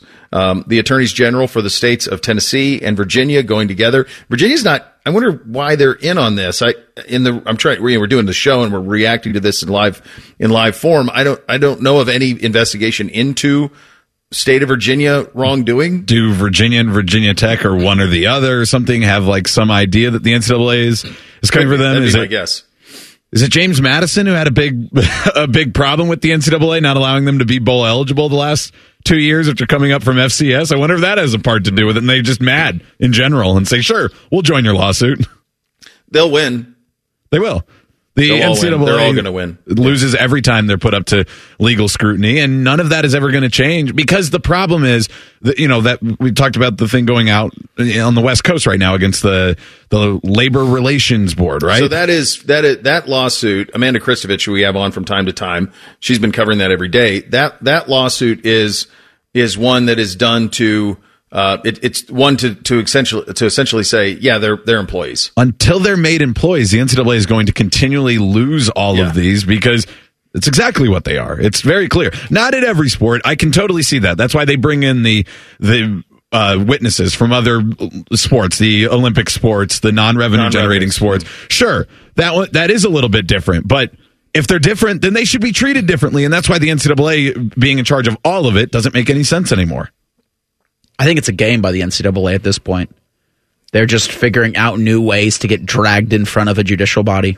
They do it every year. It's just Yeah. it's it's a different thing every year, and this is just a new one. And you guys had that thing from like the seventies. Like this has been going on for nearly fifty years. This has been going on. But They've we might finally be at trying to the delay, fever pitch, delay, yeah. delay. But yeah, I, think mean, that's why you have Ross Bjork so staunchly for a new model because and, and he even said it in his introductory press conference and he was on with Morning Juice a couple weeks ago is we can either decide this or a court can decide it for us. Yeah. Yeah, for sure. This, here here we go. Because that's the NCAA has decided. A court is going to decide it, and we're just going to hold on for as long as we can and keep cashing our NCAA tournament check. Yeah, that's exactly it. The people in, that, that are in the NCAA who, again, work for the institutions, work for the presidents, answer to them. And this is a chancellor at a major institution saying what she, what what she said, it's, which is awesome. You had Bjork's comments a couple of weeks ago, like these are really powerful people in the sport saying you're out of your depth. Okay, Donnie, you're out of your element. That's what's happening right now, and so that's that stuff being said out loud by institutions like those, like Tennessee and Ohio State, and now the states of Tennessee and, and Virginia. It's all coming to an end. And look, a bunch of people for 50 years made a lot of money running the NCAA, and that's that appears to be coming to an end, at least in its its current incarnation, because this is going to get. sp- Her points are so on point that it's irrefutable. I mean, what's your response to that if you're the NCAA? How are you going to enforce that? It's also refreshing to see somebody who is high up in the administration. This isn't Yeah. a coach or even an athletic director. This No. is the chancellor of Tennessee to not only say something that strong and what we deem correct, but also appear to have a very firm grasp on what the NIL landscape is. Because a lot of these, now sometimes they're just straight up lying and it's pretty obvious, but a lot of these people who go up in front of Congress or in front of these, these court cases, they sound like they don't really know what this NIL stuff really is right now or how it works. They don't. and they don't actually or don't want to know how it affects actual student athletes like they they bring up so, like i don't know where they find some of these people who go oh no no no no no the student athletes that we've spoken with they don't want any of this No. Well, they don't want to be employees. Oh, really? The athletic director came up to a women's soccer player and said, "Do you want to be an employee?" And and she's like, "No." Aha! No student wants to be an None employee. of them want to be. we're going to capitol hill All right, let's play a little higher, lower. Bishop and Friends present Higher or Lower? I'll just read directly from his column. Never in all my years writing way too early top 25s was there ever so much January upheaval. And that's from Stewart Mandel of The Athletic. And brother, you ain't kidding. We talked for weeks about how when the season, when any season goes final, pick the season, everybody and their grandma comes out with too early top whatever, too early top 10, too early power rankings, too early top 25. And we'd had some come out with college football top 25s after Michigan won the national championship, Yeah. but it had no reflection on the upheaval that's been done because three of the four college football playoff finalists have new head coaches. You've been waiting for this one for like a month, Reese. This is what you've been asking. I think everybody has. We've I've just been been, asking for You've been asking for it out loud. This On- is what you've wanted. You we finally need a true reflection of We the get changes that have actually been happening because they have been seismic. On top of those, three of the four college football playoff participants have now changed coaches. The coaches change in different ways. Saban retired. Harbaugh went to the NFL. DeBoer went and replaced Saban at Alabama. But on top of that, there are now only three active coaches who have won a national championship. Kirby with two. Dabo and Mack Brown, and is Mack Brown Love is Mac not going Brown to get back there, there. I don't think. And I have, No. I have my doubts about Dabo getting back up to that. So it kind of only feels like one. Yeah, true. No, those two Carolina turkeys are cooked. Yeah. At number one on this list is Georgia, and they stay number one uh, from Stewart Mandel's previous too early top 25 done in early January, Uh, adding that no notable changes to report in Athens besides Kirby Smart plucking new co defensive coordinator Travaris Robinson from Alabama. So can't go any higher than number one, but higher or lower for the Dogs, at the top spot. The t- the Travaris Robinson hire is a mammoth hire for him from a recruiting standpoint. Like that, as if they needed any more help. I actually think is too high. I think Ohio State should be number one. I understand Georgia is what it is. Um, Ohio State and Georgia ended up, you know, had similar regular seasons last year. Uh, both of them lost late in the season to a rival. Um, I, I think Ohio, what Ohio State has done in the offseason should put them at number one on any poll. They should start next season number one. Um, the, the amount of talent that has been injected into the roster is overwhelming at key positions, the most important positions. So I would have Ohio State one, and I would have Georgia two. They both lost their last game before bowl season to a, a, you know their rival in the conference. For Ohio State, it's their true full-on rival in Michigan. But both teams that then went on to the college football playoff and said these two end up in the New Year's Six. And yeah, I, I just don't like you can't do anything with the games because they played No. a Florida State team that just said no, we're not Florida State. Actually, the, half the guys aren't even here, and Ohio State played with out of quarterback, it felt like, against um, Missouri. Now, Ohio State, yeah, definitely had the worst showing there, but I don't, that's not the two teams that you're getting next year anyways. so you don't want a 1A and 1B, your top 25. So he, he sticks with Georgia there, but, and aver- adding Trevor Etienne, the running back out of Florida, he mentions that. Yeah, that's really good. But then in his Ohio State blurb, he mentions all the players they've added. It's way more impressive, and it just, there's no real reason because we haven't seen these teams play to not have Ohio State number one right now. Now that could change immediately once we do see them play. We haven't, and it Ohio State is a big question mark, but also a question mark that you're pretty sure the answer is positive. Yeah. All right, so you talk about the Buckeyes at number two. They take a two spot jump from number four. At number three, taking a similar two spot jump, or two spot bump, I should say, is the University of Texas. Higher or lower for the Longhorns at three? No, this is this is the sweet spot for them. They should be three. Um, Ohio State probably benefited most from Alabama's uh, Nick Saban retirement. Texas benefited second most. Ewers stays. Um, they add a couple of transfers. They get Alabama receiver Isaiah Bond and tight end Amari Niblack. They both come in, um, so they get them into the mix. They get some other transfers here and there. They had a great recruiting class. They kept Ewers. Right now, they keep Manning, so they have an incredible succession plan behind him. Uh, they're the appropriate. I would have them three. So this is where I think the sweet spot is. This is where they should be. Again, you know, this can all change once they play, but I can't think of a sing. I mean, it feels like a second, eighth situation right now in the offseason of who has the best returning quarterback in college football. It's Texas with Quinn Ewers, and then I don't know. Who's a returning quarterback? Carson Beck at Georgia. Probably He's- Beck. He's, not. Beck would be in the mix. He's pretty good, but he's not this He's not impressive. Ewers. No, and so that yeah, so Texas moving up there, and like seeing it, you know, the Buckeyes moved up two spots, and uh, Texas moved up two spots, and I wonder did he take out Michigan or Alabama in there? Because the next team we'll get to is another one that dropped out from in front of some of those people, and that was one of the spots, but one of the other spots had to be either Alabama or Texas or uh, Michigan dropping by losing their coach, but yeah, Texas should be there and.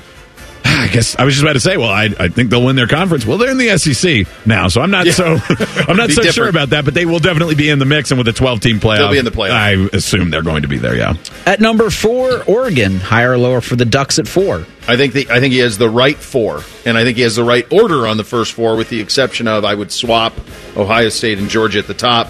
But if I were to pick at the start of this season, who's who are the four? If we had the old 14 playoff, those would be the four that I would pick. Would be two Big Ten teams in Oregon and Ohio State, two SEC teams in Texas and Georgia. So I think he's got it right.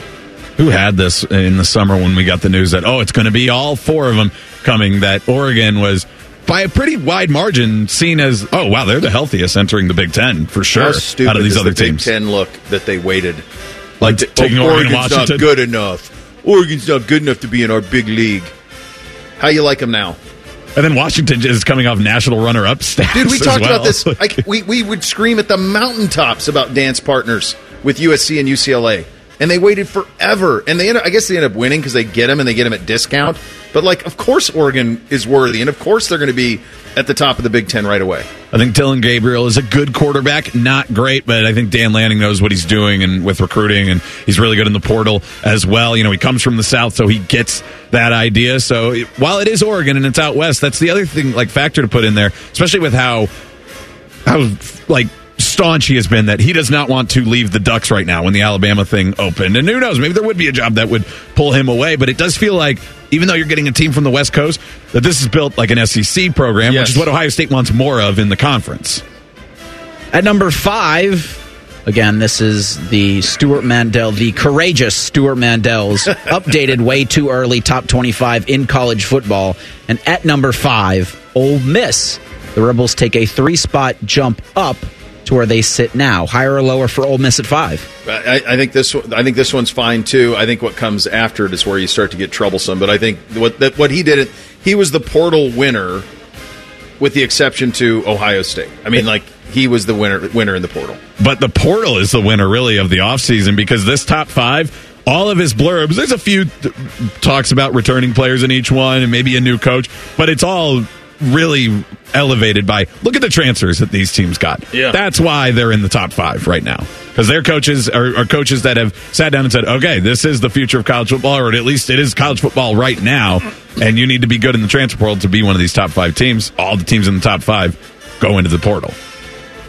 At number six, This is the one. the enemy of mankind and your current reigning defending national champions, Michigan. Higher or lower for the Wolverines at six? I just see no scenario, and I know Alabama's been rated, but I see no scenario how Michigan is going to be the sixth best team in the country with everything that's happened. No. Um, even just the roster returning at Notre Dame. Um, you go down this list, he's got Alabama eight, and then it gets pretty squirrely in terms of what it could look like. But there is no scenario where Michigan is the sixth best team in the country. And it, even in his line here, he talks about all of the losses. I mean, they've lost like 12 of their 15 best players. Yeah, they have Donovan Edwards back, um, and they've got a good tight end coming back, but you have no idea who's going to play quarterback for them at all. Um, they were not active in the portal. At some point, this roster could get rated as well. So lower, sig- significantly lower for, for Michigan next season. Remember their schedule, guys? Like they could go like eight and four. Well, and then herein lies the problem we get in every week during higher lower. Wait, is this a power rankings or an AP top 25 that you're like kind of trying to to mimic because Michigan plays 3 of those top 5 teams. Like there's just no way they're going to have a record that is going to be upwards of the the 6th rated team. We're running out of time, but it does appear Alabama was the dropper there previously 2, now number 8 on his Yeah, list. So- Bama's better than that. I, Bama should be six. They're gonna- He, he kept enough. And one other thing with Alabama, they will pounce in spring. Now Mm-hmm. I know they can't pounce SEC, SEC, but my hunch is that'll be technicality when it comes to Texas and Oklahoma because they're not yet in the SEC. So I think they will try to poach those rosters. They'll try to poach this roster, USC. They'll everywhere. They're going to try and poach. They're going to be doing all of that between now and that portal opening. And I think he's a damn good coach, and they still have a ton of talent. There's also another signing period in two days. There is. And Bama loves to make late pushes, and I bet Nick Saban would tell him, hey, you can make a lot of hay by still signing guys in February. Yeah, there's there's no question. Bam a little little bit too down, but good good out of Stewart Mandel for putting that together. Uh, one of the reasons Ohio State should be number one in the country, in my view, is what they did uh, from SEC portal. Talking about Caleb Downs, Quinshon Judkins, both those guys available. You'll hear from them coming up next. Bishop and Friends, right here on the Fan. We aim to punch you in the face with as many games as we can. Your home of the Buckeyes, Blue Jackets, Crew, and Browns. The Fan, Ohio sports destination. For the ones who work hard to ensure their crew can always go the extra mile, and the ones who get in early so everyone can go home on time, there's Grainger, offering professional grade supplies backed by product experts so you can quickly and easily find what you need. Plus, you can count on access to a committed team ready to go the extra mile for you. Call, clickgrainger.com, or just stop by. Grainger, for the ones who get it done. Mm. The uncle you never knew you had. The friends you kind of wish you didn't. This is Bishop and Friends. And gear up with the Tipico Sportsbook and get in on the betting action with playoff football, basketball, hockey, so much more. Take advantage of their massive odds boosts on your favorite teams and players for the biggest payouts. Try out the new Flex Parlay and cash in on your bets. Even if you miss a leg or two, claim the new sign up bonus now and get $100 in bonus bets when you bet $25 or more. Sign up now, enter the promo code TheFan100, you get a $100 bonus bet. Download the Tipico Sportsbook app today. Must be 21 or older, physically located in Ohio. Terms and conditions do apply. Gambling problem, call 1 800 Gambler for more on that. Um, we, we spent a lot of the first hour talking about Will Howard and the impact that he will have on the Buckeye offense and what the expectation is and the, the incredible amount of, of pressure that comes with it. Um, and, and that was something that happened early in the transfer process. One thing that you didn't know it was hard to believe that it would be possible um, is that you'd be able to land Caleb Downs. So he was a freshman, first team All American. He was uh, Kevin Steele, who had long been uh, a, a, defensive coordinator in the South. Um, I knew him when he was at Florida State. He's been at Clemson and Alabama and Georgia. Been about everywhere, honestly, in the SEC as a defensive coordinator. One of one of the really great minds who's seen a lot. Said last year before they even played a game that Caleb Downs was the best defensive player at Alabama last year as a true freshman before they played a game. So that's what you're getting. You're getting a stud. There's that video going around of him returning a punt. It's like, wait, that's a free safety. He's he's returning the he's returning punts too. So all Let of that. do it. It's it's let him do it. Let him live, man. They don't Um, return punts anyways at Ohio State. Why not just No. leave defense out there? Let him do it. So here is uh, uh, we're going to hear from Caleb now. Let's start with um, why Ohio State. I just felt like it was the best decision for me. Uh, at the end of the day, everybody's got to do what they uh, they need to do for themselves, and I think that's evident. As for his transition to Ohio State, here's how that's going. I feel like everybody's around here, around the building, has made it a really smooth transition. Um, it's definitely a change just because of the location moving, but it's been a smooth transition because everybody around here is so good, good people. He's um, another factor in this for, for Caleb was the defense last year and the improvements that were made. Here's Caleb on that. That's definitely true. Uh, they played great defense last year, and just seeing how, watching the film and seeing how they progressed and seeing how their defense played last year definitely helped me make a more sound decision and having more facts about what I would be getting into. this is there's so many prongs to this, right? Because now this allows for Sonny Styles to to probably go into a little bit of a different position, and I'm guessing that he won't want to be called a linebacker, but Viper, Bullet, whatever. Uh, that I, my hunch is is that what you do? Like you get that athlete near the line of scrimmage, and you get him on blitzing and Play in the middle of the field, see ball, hit ball.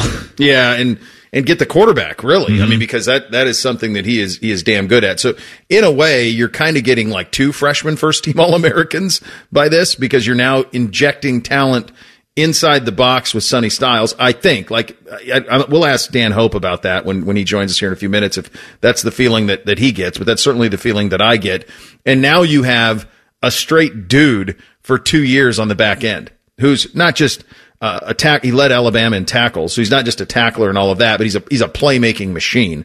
Um, you think about like what Malik Hooker was the year where he was a consensus first team All American here, like that type of playmaker in the back end, and it it trans it completely transforms what you're capable of defensively. It's going to take pressure off of, of the linebacking core where there could be some relatively new faces. Everybody up front pretty much returns with the exception of Mike Hall, but everybody else kind of returns. Your corners return. It's part of a loaded defense and he's going to be the star of it. Yeah, all that stuff makes sense to me because I don't think Lathan Ransom came back to lose his starting job, and nobody should be in the thought process that Caleb Downs has to. I mean, he, he does have to go out there and work, but like it's not an earn it situation. He's going to be the starting free safety on this team. He's that good, and that gives you a chance, like you said, to put Sonny Styles in a position that what he's actually made for, and not something that like it just doesn't look quite comfortable at free safety. He's a little too big for it. He's still athletic enough, but if you can use him in other places, and you've got a dude back there at free safety instead, that's what you do ten times out of ten. We talk about guys like you just have to find a place to on the field to put them. Yeah. I mean, those are those are two or three guys on this Ohio State defense who fit that mold. It's like, all right, any place you think they could be productive, you have to get them to touch grass. Like they can't be just Yeah. chilling on the sidelines. And so Downs is one, Hicks is one, Styles is one. It's like, look, you got some time to figure it out, but it doesn't feel like wherever you put them, they're going to let you down. But one more thing when we were playing it, we played that one about Caleb Downs' transition to OSU. Mm-hmm. Did you notice being somebody who was in high school a few months ago did not mention how he enrolled in one set of classes and now enrolled in another one? second. Didn't even mention that. Probably not. Probably a way around that, I'm sure. Um, I, I want to hear from Quinshon Judkins on this too, because with all of this absurd talent acquisition that, that happened this offseason, yeah, they got the best running back in the SEC over the last two years as well. And, and he said something out loud that I, I think we'd kind of all thought was possible on the sales pitch that, that allowed for Ohio State to land the former Ole Miss star. Uh, but here he is talking about it himself on sharing the load with TreVeyon Henderson. No, I think just really just uh, the situation here. You know, just doing what I can to come and contribute to the team as all, and just do what I can to win a national championship. Just playing my part. He uh, was also asked why Ohio State. Here's uh, Quinshon Judkins on that. Well, I think growing up, you know, Ohio State isn't just a school you, you hear about at that certain moment, you know, with all the accolades they've had, all the great players that have come through here. Some of my favorite running backs have played here. So, you know, it's always a school you've looked at growing up. And I think um, just with me being in the portal, it was a great situation to be in. This will be the most impressive get off the bus team around here since 15. Like just in the warm up, walking off, dude, dude, When- dude, dude, dude. Holy hell, we got to play that. Like Yeah, this, like- it's it's going to be like 15. Even at a home game, when you think about, you know, there's pro- there's always star players on Ohio State, but like when they're walking into the skull session, like Oh, how many, like one guy walks by you and then you go, oh, but there's Caleb Downs. Another guy walks by you and you go, oh, there's Quinshon Judkins. Oh, there's TreVeyon Henderson. Like, oh, there's Sonny Styles. It's just going to be everywhere. JT Tuimolo out. Air Noland, Julian Sayin, like it's just you just think of them walking down that ramp and across the field, like the images of that. This, you mentioned the skull session, all of that. Them getting off a plane, getting off a bus. It's just crazy. And they're not afraid to say it. Pretty, I think No, every guy be- we played said national championship in one of the clips. No, no, they're, they're, this is going to be a very chesty, confident group. That I, I assure you, there will be a swagger as as they get off. I wouldn't even be surprised if you get a little bit. I mean, they're going to go right up against it, but I wouldn't even be surprised if you get a little bit of like what you saw with the Browns this year with Jim Schwartz, where they were really chesty. Like I, I think you could see some of that here uh, with with some of this talent because it's just overwhelming. Dan Hope was there. He covers the Buckeyes for Eleven Warriors. He'll join us coming up next. Bishop friends right here on the Fan. The Chris Holtmann Daily Show is brought to you locally on the fan by Credit Union of Ohio. This is a Chris Holtmann Daily Show brought to you by Encova Insurance. 87-75 the final. Illinois defeats Ohio State. Chris, when you look at some of the factors in this game, was rebounding one of the areas that you look at and see how that played a part in it? Yeah, their offensive rebounding was a factor for sure. We knew that you know they were good at it, and yeah, that was that was certainly a factor. I thought, you know, playing some zone, they were able to get to get loose on some plays, but they also got uh, loose on some offensive rebounds against our man. Yeah, coach, just talk about the the end of the first half. I really thought your team was in a position to kind of cut into that lead. Just those little things right there really hurt your chances Yeah. of ending that first half. Yeah, no, I thought that was a big stretch there. Uh, the, the, the missed, you know, the missed free throws, the missed front on one on ones are, are, you know, are momentum killers for sure. There's not a whole lot of game pressure, you know, when it's always about an eight to 10, six to ten point game, which is, is what it was. Uh, and those little plays when your margin for error is really small, um, those are those are significant. I did think we got a couple good looks there. Um, both with the three and uh, Jamison at the end of the half that just bounced around. But you know, I think more than anything, we've we've just when we're not making shots like that and missing front ends of one and one, we have to be better defensively. We just have to be. All right, we'll have another comment in just a moment.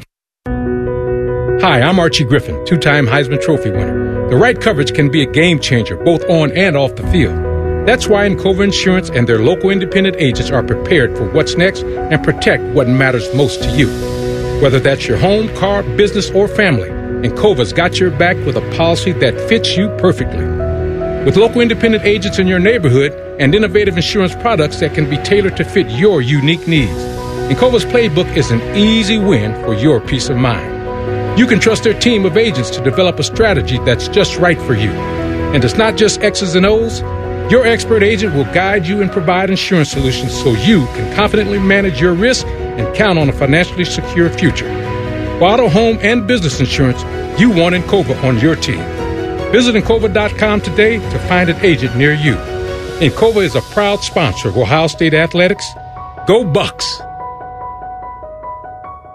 Illinois with a victory, 87-75 over Ohio State. Now, Coach, the challenge is, you know, a really quick turnaround. We're flying out on Thursday to play an Iowa team on the road, so the challenges of getting this team ready for the yeah. next opposition.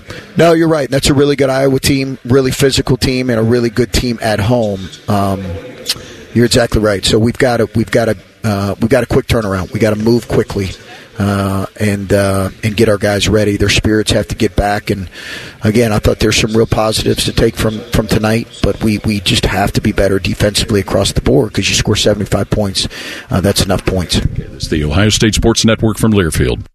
Is it time to upgrade your financial situation? Whether you're shooting for financial goals or making a fast break towards savings, Credit Union of Ohio is on your team. If you live in Central or Northeast Ohio, you could score big with affordable loans and competitive savings. Enjoy Credit Union of Ohio's fast and easy online application process and make a slam dunk when it comes to your financial needs. Start winning at cuofohio.org. That's cuofohio.org. Federally insured by NCUA. Everybody knows that Roosters is a fun, casual joint with their award winning wait staff, great food, fun, and laughter. It's a quick stop on the way home to sit back and unwind or grab a carryout. Roosters is where you, your family, and friends can order pizza, sandwiches, salads, and more. And the home of award winning wings that are fresh, never frozen. It's your family's other dinner table. Roosters, a fun, casual joint. For the ones who work hard to ensure their crew can always go the extra mile, and the ones who get in early so everyone can go home on time, there's Grainger, offering professional grade supplies backed by product experts so you can quickly and easily find what you need.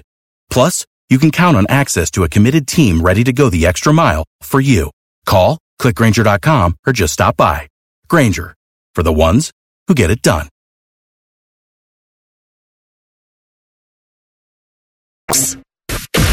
The best hair on the air. You are listening to Bishop and Friends. All right, let's get perspective on where we are after a very fun day yesterday on campus. For some perspective from a guy who was there, we had on the Brian Heating Cooling Systems fan guest hotline. Good buddy Dan Hope, deputy editor and lead Buckeye football beat writer at Eleven Warriors. Um, it, it, was a cavalcade of stars, my friend. I mean, it was so many known faces. Uh, what what was it like? What was it like seeing all those guys kind of in one room? And I suppose kind of the reality that oh yeah, now they're all Buckeyes. Yeah, I think it kind of just uh, really hits you when you see all of them there together. How much talent Ohio State has just brought in through the transfer portal to bring in a star safety like Caleb Downs, to bring in one of the best running backs in the country and Quinshon Judkins, a very experienced quarterback, and Will Howard. To see all those guys there together, I think really just kind of shows, oh, hey, yeah, Ohio, Ohio State really uh, did a great job here over the past month of adding some big time talent through the transfer portal. Yeah, it's crazy. I mean, the collectives were organized. Everybody got it done. There was an aggressive nature to all of it. There was the fact it was kind of the perfect storm, right? Because you had Saban uh, re- retiring as well, and so then you can raid that roster. Um, and, and, I'll get to some of that in a second. But I do think that the the one that's most immediately needing to be good is going to be Will Howard. Uh, this is your first time to kind of get to know him a little bit and to see how he carries himself. I was very impressed. What did you make of Howard? Um, what is kind of your feeling uh, with him heading into spring? Yeah, you get the sense that, you know, for one, I mean, he's a guy who's at Ohio State for the right reasons. He wants to win. He wants to compete for a national championship. He's the kind of guy who, who wants to come in and assimilate himself to the team. And you get the sense that he's the kind of guy that people are going to gravitate around, that people are, are, are going to want to play with him. And so, you know, certainly, you know, we'll see, you know, if they decide to, you know, make it a competition in spring or if, if Will Howard just quickly emerges as that starter. But, you know, certainly expect that he will be the starting quarterback for Ohio State this season. And I think you could see some of those traits just in his interview session from a personality standpoint that could make him a good fit at Ohio State they can't peddle that, can they, to us that they're going to be a competition? Like he's the starter, right, Dan? I mean, they can't do. They're not going to do that, are they? I mean, they've done it before. I mean, I remember when they brought in Justin Fields, they they they, they still played that out in, into the summer in terms of oh he's still competing, even though there really wasn't anyone on the roster who could really compete with him. It's just, this is a more talented quarterback roster than that one. So, uh, you know, my guess is they might you know let it play out a little bit, but I, I do think it's probably going to be pretty clear from the beginning that Will Howard is going to be the starter. Yeah, there's a you, you don't come here with the options he had unless it's to come play right away. Um, let's stay in that room for a second. As you're around the guys yesterday and you've been thinking about this, how how do they manage that in the spring when you talk about those five guys? Yeah, it's going to be really interesting to see how they do that because, I mean, I can remember springs where Ohio State had two scholarship quarterbacks in practice. They're going to have five in practice. So, how do you split up those reps? You know, you would think that Will Howard is going to get the majority of the first team reps since he is going to be that likely starter. But then you've got four other mouths to feed for whatever reps you have left over. And that's going to be really interesting because, you know, do, do, do you give more reps to certain guys solely on the basis of these are the guys that we really want to make sure stick around and don't yeah. enter the portal? I think it's a good problem to have, but it is a situation that Ryan Day and Bill O'Brien have to manage very carefully because, you know, you, you don't want to spread reps so thin that then none of these guys really get the opportunity to develop. But you also have to make sure that certain players get enough reps to make sure that they feel valued. Yeah, and the certain players I think you're referring to are going to be those two five star quarterbacks, and um, you know, ideally, there's just no way you can keep five by the time you get into next spring. There's going to have to be some attrition in that room. And and Dan, how to that end, how that, to me when I think of the Bill O'Brien hire, I think it couldn't have come at a better time. Um, and I don't mean this as a slight to everybody else, but you needed another guy in the room who has had to make really tough decisions at the top, and now there's somebody Ryan Day can lean on in Bill O'Brien who's had to. Yeah, I think absolutely. I think you know Ryan Day realized with you know some of the you know obviously shortcomings Ohio State has had over the past few years, as well as just how big NIL and the transfer portal and all of that have gotten that you know, he he needed to take that off his plate. That he could not continue to be the head coach, the offensive coordinator, and the quarterbacks coach all at the same time. So to bring in someone like Bill O'Brien, who has so much experience as he does as an offensive coordinator and a quarterbacks coach, and even as a head coach himself, we we've heard Ryan Day refer to Jim Knowles as you know the quote unquote head coach of the defense. I think Bill O'Brien can have a very similar presence on the offensive side of the ball. Well, let's talk about Jim Knowles' defense because he got a hell of a new toy in, in Caleb Downs. This kid's just stud. It's uh, just incredible at Alabama last year. You got to be around him a little bit yesterday. What were your impressions? Yeah, I mean, I think he's coming in obviously with a lot of confidence as he should because this is a guy who was the national freshman of the year last year. He was the best freshman in the entire country. So, you know, he's someone who's going to come in uh, going to start right away at that free safety spot, and is going to be a major addition to, to his defense. You know, and he, you know, he he was reluctant to call himself, you know, the final piece for the defense, but you know, yeah. in my mind, I think that's exactly what he is. But I think adding him to to the collection of all the returning talent Ohio State has, I think it really is just that that extra piece that could really get them over the top and make them the best defense in the country. Dan, what does that mean for Sonny Styles? I think it should mean that Sonny Styles moves to linebacker because, Same. you know, obviously right now between Caleb Downs, Lathan Ransom, and Sonny Styles, you've got three guys there for two spots. And, you know, obviously Caleb Downs is going to be a starter. I certainly expect Lathan Ransom is going to be a starter. And so I think the most logical move is to move Sonny Styles to that will linebacker spot because he's already got the linebacker body at six foot four, 230. I think linebacker could end up being a better fit for his game than safety is and I think uh, moving him to that spot will give you a boost of coverage ability and athleticism at that position that, you know, maybe you could have used the last couple of years. And so I think the move that makes the most sense for everybody is moving him and making him the starting will linebacker. I think that that I think many people probably in the building would agree with you on that. I just don't think they're going to call him a linebacker because they I don't think he wants the label. So I think you're going to get bullet, missile, something like that is going to be what they're going to call him because I'm with you. Like it's kind of a no brainer uh, to put him down there. Um, when when you you think about the, did you get a sense with these new guys that I mean, you think about the the pressure that is on Ryan at the top. You think about all of it. What did you get a sense that they're prepared and ready for what's coming? Obviously, Caleb would know he was at Bama, but like some of the other guys.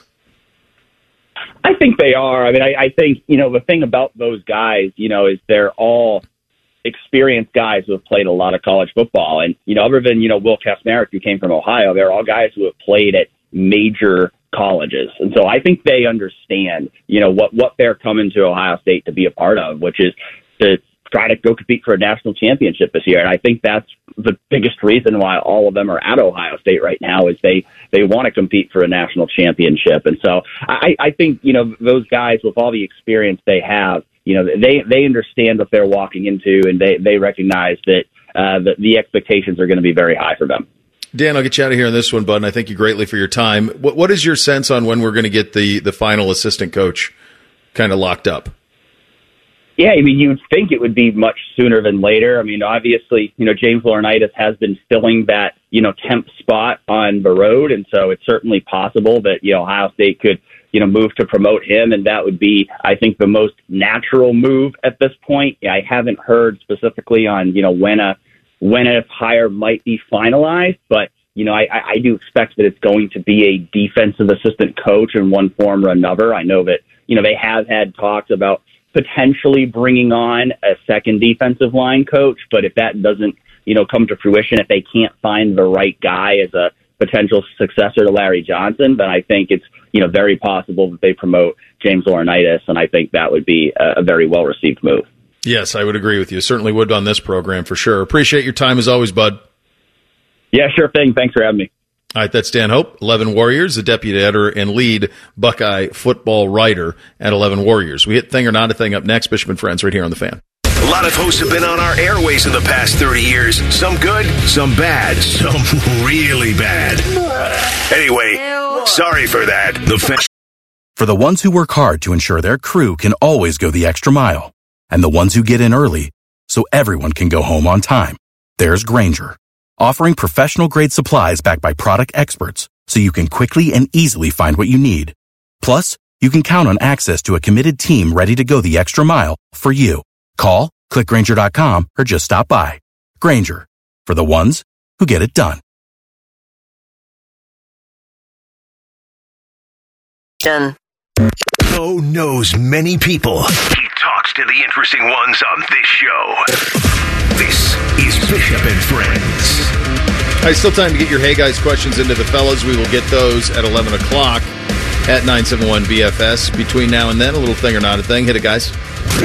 Thing or not a thing? Sponsored by Apex Plumbing Pros. First one today. Reddit College Football passed this along from KU Athletics. With stadium renovations, Kansas will play all six home games in Kansas City Metro next year. Two non conference games, FCS Lindenwood and UNLV in MLS's Children's Mercy Park seats about 18,000. Okay. Four Big 12 home games, TCU Houston, ISU Colorado in Arrowhead. They added, uh, Reddit College Football did, that Children's Mercy Park is in the Kansas City, or in the Kansas side of Kansas City, and it hosted the D2 football championship for four years from 2014 to 17. Thing or not a thing? Well, it's an interesting thing for sure. I think it's really smart of them that they don't put those first two games in Arrowhead. So I think that makes all the sense in the world. Um, I think the scheduling is going to be interesting. Like, will Arrowhead on those four Big Twelve games? Will Arrowhead have a game Saturday and Sunday? Because they're grass, right? Hold Yeah. up, right? It's can the grass hold up on a Saturday, Sunday, back to back? Usually, uh, you don't like to see that. So that the time of years on those would be, I think, very very interesting on, on that side. It also got me thinking like if Ohio State if well when Ohio State actually does renovate the shoe, where would you play? You couldn't. Would you play in Cincinnati and Cleveland? Because you can't go small. You'd have to. Yeah, you can't like you put it in the lower.com for a field year- for a Buckeye game, No, even no. out of So conference. yeah. If you had to play like for a year out somewhere else while they did a true renovation of the shoe, do, does that half in Cleveland, half in Cincinnati? What is the Hall of Fame stadium seat? Is that still too small? think It's like it's 30. 35 or something? Just go up Yeah. Lane Avenue to the Marv Moorhead Memorial Stadium and play your home games there. Gosh, it'd be amazing. And they meet you, the mayor of UA. Sure. They would have a parade. chair. A parade, parade. from, I would put my folding chair out weeks before the from the game. Woody up to UA. Yeah. Perfect. You just seat on Zollinger Road. It's a thing. It's a hell of a thing. Yeah, it is. Um, I remember the didn't the Bengals or did the was it the Bearcats Bears played in? I think Cincinnati played in Paul Brown while Nippert was getting renovations. Yeah, that was obviously see- an easy one. You've seen it the other way, like the Vikings played at the Gopher Stadium Mm-hmm. when they did when they built the new one, and then uh, the same thing happened with the Bears. The Bears played in Champaign when they renov- when they did the new Soldier when they renovated Soldier Field. Speaking to Bengals.com earlier this week, D of PP, Duke Tobin, said, quote, We like Ja'Marr. He's in our long term plans. He's a high level player in this league, and we want to keep those kinds of players on our team. I want Tee Higgins back. Everyone on our team would like Tee Higgins back. There's a pie, and there are things we can do and can't do because of it. We'll see. End quote. Thing or not a thing? I can't love believe it's a real quote. I can't believe they're doing pies again. I can't believe we're back to well, you see, there's a pie. That we're back to that. It, they're they're leaning into it. Like Tobin's too smart. Like he's clearly leaning into it. Um, I mean, it tells you all you need to know. I, we talked about this yesterday in the Real Truth. I, I just don't see any scenario how they can commit that much cap space to two receivers and a quarterback. It's just there's just no real way to do it. And and at the same time, I do remember very specifically Burrow saying that when the, his deal got done, it was done in a manner in which they could keep those guys. So we'll see how creative they can be with the cap because there's always ways around it. Um, but it's it's hard for me to see a scenario where they can keep them all together. It's funny to me that a, a city famous for you know chili, people have their qualms with that, but it's it's called chili. Has this hang up on pies that they're going with? Why can't we get this in terms of how many cheese conies that this would take to make sure that you can keep these guys? See, you can only order six cheese conies, and we need eight right now. But on top of that, it reminds me of um, in Shaun of the Dead. He's trying to give like a, a, a speech. He's like the assistant manager at, a, at a, what some store, and he's trying to give a speech at the beginning of their shift. And he says, "Well, as the manager who's normally here says, there's no I in team, but there is an I in pie, and the anagram of team is meat." So meat pie, and the, he just loses it and doesn't. And that's what I feel like whenever they bring up pie down in Cincinnati. It's like It's I get pie. it, but also like, what are we talking about? Andrew Petcash, who publishes a newsletter, this are his words, breaking down the business of athletes and NIL. And he had this tweet yesterday. This is pretty wild. Billionaire Peter Thiel has invested in a sports league where steroids are legal. It's called the Enhanced Game. The Enhanced Games. Then he, the official release from them says the Enhanced Games is organizing an alternative to the corrupt Olympic Games. We believe that science makes humanity and sports better and fairer. Sports without drug testing. End quote. Thing or not a thing? So it's like Liver King is participating in this. I don't know. Like those no type man, of he sees clean. My guess is is it going to be a lot of guys who have like washed that out? came out. Oh wait, you just can't get that big by just eating raw liver? Huh? How about and that? goat testicles? I'll be damned. Or like people who can't make the Olympic team, and then they're like, "Well, I'll just do a bunch of steroids and play." The If you're going to behave like that, you've got to pay all of your people because if you Yeah. don't pay them, they will leak your information. They will. I, this seems like a not. This seems like nonsense. I, I don't, yeah, this is silly. Yeah, No, I, I don't, I I don't get it either. It's a wild. I don't understand the end game. Like who would care? Like Didn't they do that There with- already is enhanced games. It's they are the Olympics. Like it happens already. Like Well, there was that, and then there was American Gladiators. Like we already saw what this is going to become. Well, we, they- we do. well. We are not interested. They say it makes humanity and sports better and fairer, and maybe if everybody could do whatever performance enhancing drugs they wanted, then the, yeah, there wouldn't be like the the chance of cheating, or you would you wouldn't be able to say they're cheating because you would have the opportunity to do it. But like, it's pretty clear that steroids do not make people better. It's bad for you. You should not do Short steroids term. continuously. short term, they're pretty good. After that, real problems. Pro Football Talk's Mike Florio is reporting the Los Angeles Chargers will be paying Jim Harbaugh $16 million a year on the previously reported five-year deal. It would put the entire value of it at 80 million if it is all guaranteed. Thing or not a thing? Holy moly, that's they weren't paying Brandon Staley that. and it's a five year deal. So I mean, remember when remember when Gruden got the 10, 10, 10 100 million deal? This is a whole different That's animal. wild. Yeah, that's wild. Uh, it tells you that there were other interested parties in it, right? Um, it also tells you that like the NFL coaching salary thing is something that rarely comes out. You rarely hear about it. You're right on the Gruden thing we did, but you rarely hear what those guys make. Um, good for him. I mean, he's Danny Ocean.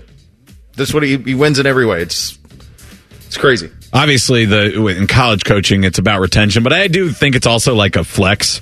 You know, it's really cool to say, "Hey, we pay our coach the most." Everything, sure. everything college teams do is recruiting. You don't have to do that in the NFL. You, I, I don't think a free agent really cares that Jim Harbaugh's making sixteen million dollars. I don't think it impresses him anymore to consider the Chargers. But they're also, like you said, competing against other things. He had that contract on the table from Michigan for months and months, and that was going to be reportedly make him the highest paid coach, which would be 12, 13 million. Uh, you know, it's right around there right now with like the guys like Kirby Smart and Nick Saban, w- you know, what he was making. Um, so they had to compete with that, and I guess they put a little sweetener on it. And they probably, the Spanos family is probably also tired of people saying they don't spend money. So they're like, well, we'll spend money on this. And then people can stop talking about it for a little bit. But we'll see how they still treat their rookies and what they do with those contracts going forward.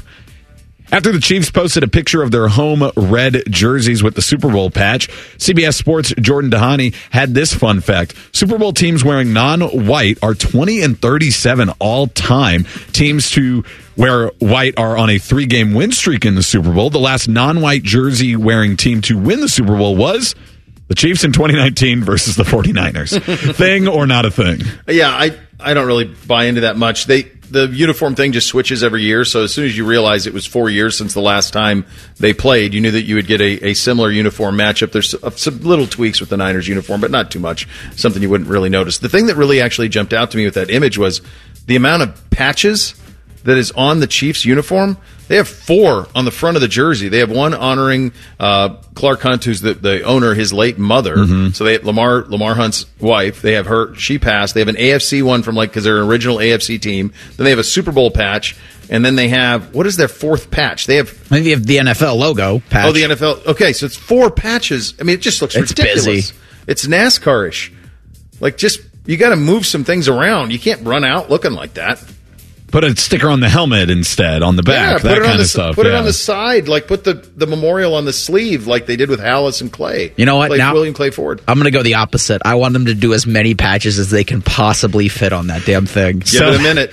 Do do like Ricky Bobby sell the Fig Newton sticker to your Uh-huh. visor on your helmet? Yeah. I can't see, but Fig Newtons are delicious. All right, there you go. There's your uh, thing or not a thing on this first Friday. Final hour of the program up next. Get your officially endorsed. It is a Hey Guys First Friday. That is coming up next. Porty at 1133. Bishop and Friends right here on the fan.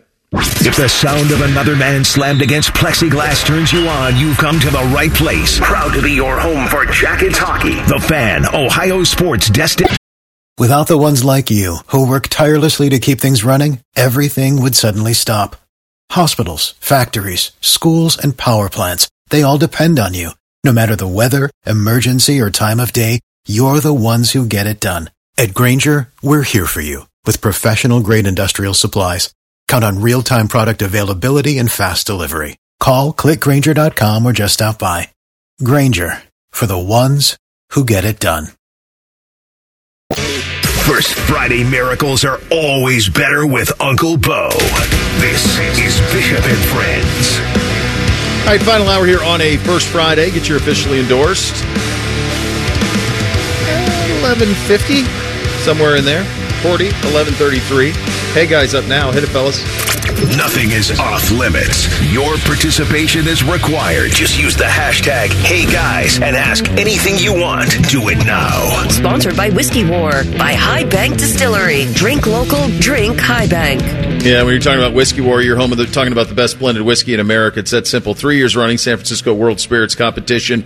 Available liquor store near you. Some new variations that are out there. Uh, I talked about the Midnight Manhattan last week. That is a spectacular in a bottle, ready to go. Stop by the two locations, Grandview, Gahanna. Enjoy those award-winning spirits for your next happy hour. Make your reservation at highbankco.com. Learn more about their Whiskey War line at highbankdistillery.com. Before we get to yours, Chops, I do have one here. We were talking about the um, the freshman like force his way onto the field. Um, and and Phil with this, he says uh, not a wide receiver initially. Well, really only at the end because there was no choice because he couldn't throw. Uh, Braxton was beyond capable and ready as a true freshman. And I was thinking about that. I think if you if you were to ask. Go back in time and ask Luke Fickell about that season. And if you were to say, if you could have one decision back, it probably would have been just playing Braxton right away because they essentially the next year did that and they went 12 and 0. Now Brax was a sophomore, you're in the system, all of that. But between him and Carlos Hyde, you're basically a single wing operation. And he was such a gifted runner that you probably could have manufactured more wins. And they ended up doing that when he finally won the job. Um, he ended up getting those wins, but I think probably starting with Bauserman would be something he would have back. Elk pride never dies, but it can be killed. And from eighth grade to junior year, I saw Braxton Miller do that four times to the Centerville Elk. So, yes, when he was headed to Ohio State, I was like, yeah, that's going to work out. He's a good player. I've seen him for a long time. So, yeah, that that's a really that's a really good one. My freshman year was his sophomore year then, and yeah, that was like hit the ground running with Urban Meyer, and they go twelve and zero, and uh, not available to go to the uh, the postseason, but you know, a tremendous season out of them. And the next year, I got a poster. It's a twelve and zero Buckeyes. Put it up on my wall in my in my college There go. house. There you go. First one up here from Jeremy. Now he doesn't use an antecedent here, so Let's see if we know what he's talking about. Hey guys, should we even care about them at this point? They won't even make the NIT. Did you figure it out? well, the Ohio Bobcats, yeah, they're playing 500 basketball right now, and so it's likely a, a CBI's the the ceiling for OU. It- It's just it's a down year for them. Why is Jeff Boals catching strays? What, is that who he's talking about? it could be anybody. Uh, look, it's um, what he's describing. Obviously, we know what he's all describing, but we, we you talk about this all the time when you think about this the stages of anger or grief or whatever. Uh, the one that's the most troubling is the last one, and it's apathy, and that's what you're having by what's not happening in the building. So, no, we, we talked about it off the top. It's this is a, a brutal time in in Buckeye basketball, and it's the quite honestly the a, a month that I don't know. Maybe you should have seen it coming. I don't know. It's it's hard to imagine you're here, but this is where you're at. After the win against Rutgers, Bo, you were you were out that week or most of that week, and I think Mm-hmm. you came back Friday. But either way, Reeser and I were talking about it, and I was I was actually ready. I was excited for Yeah. this team, and then that waned a little bit, and then the the game on you know like Martin Luther King Day against Michigan, which is not a good team. That Michigan team doesn't win any games except They're for in the apparently. Ohio State. They are not good, and the Buckeyes couldn't even beat them. So there's the anger one. And then you're right. Now I've gotten to it, to the acceptance. And last night was the last one that you could for sure get away with this. But I've heard people call like the last four games for Ohio State must win. And like the same people keep calling them. You, you got to choose one. When it's Yeah, must win beyond that. and you lose it, then there are no more must wins. You did it. You lost it. And that's where the Buckeyes are. And yeah, I'm there. I'm acceptance, apathetic about watching this team. I still will, but it's not going to be fun or exciting. And I have no real reason to think they're going to win basically every game they go into. Trying to see. So last night was on the Peacock. They've got two more. If I'm looking at this correctly, that are Peacock streaming only. How was your experience on that? Other than Jac Collinsworth on play by play, it was hmm. fine So why? Why was he there? because they're propping him up.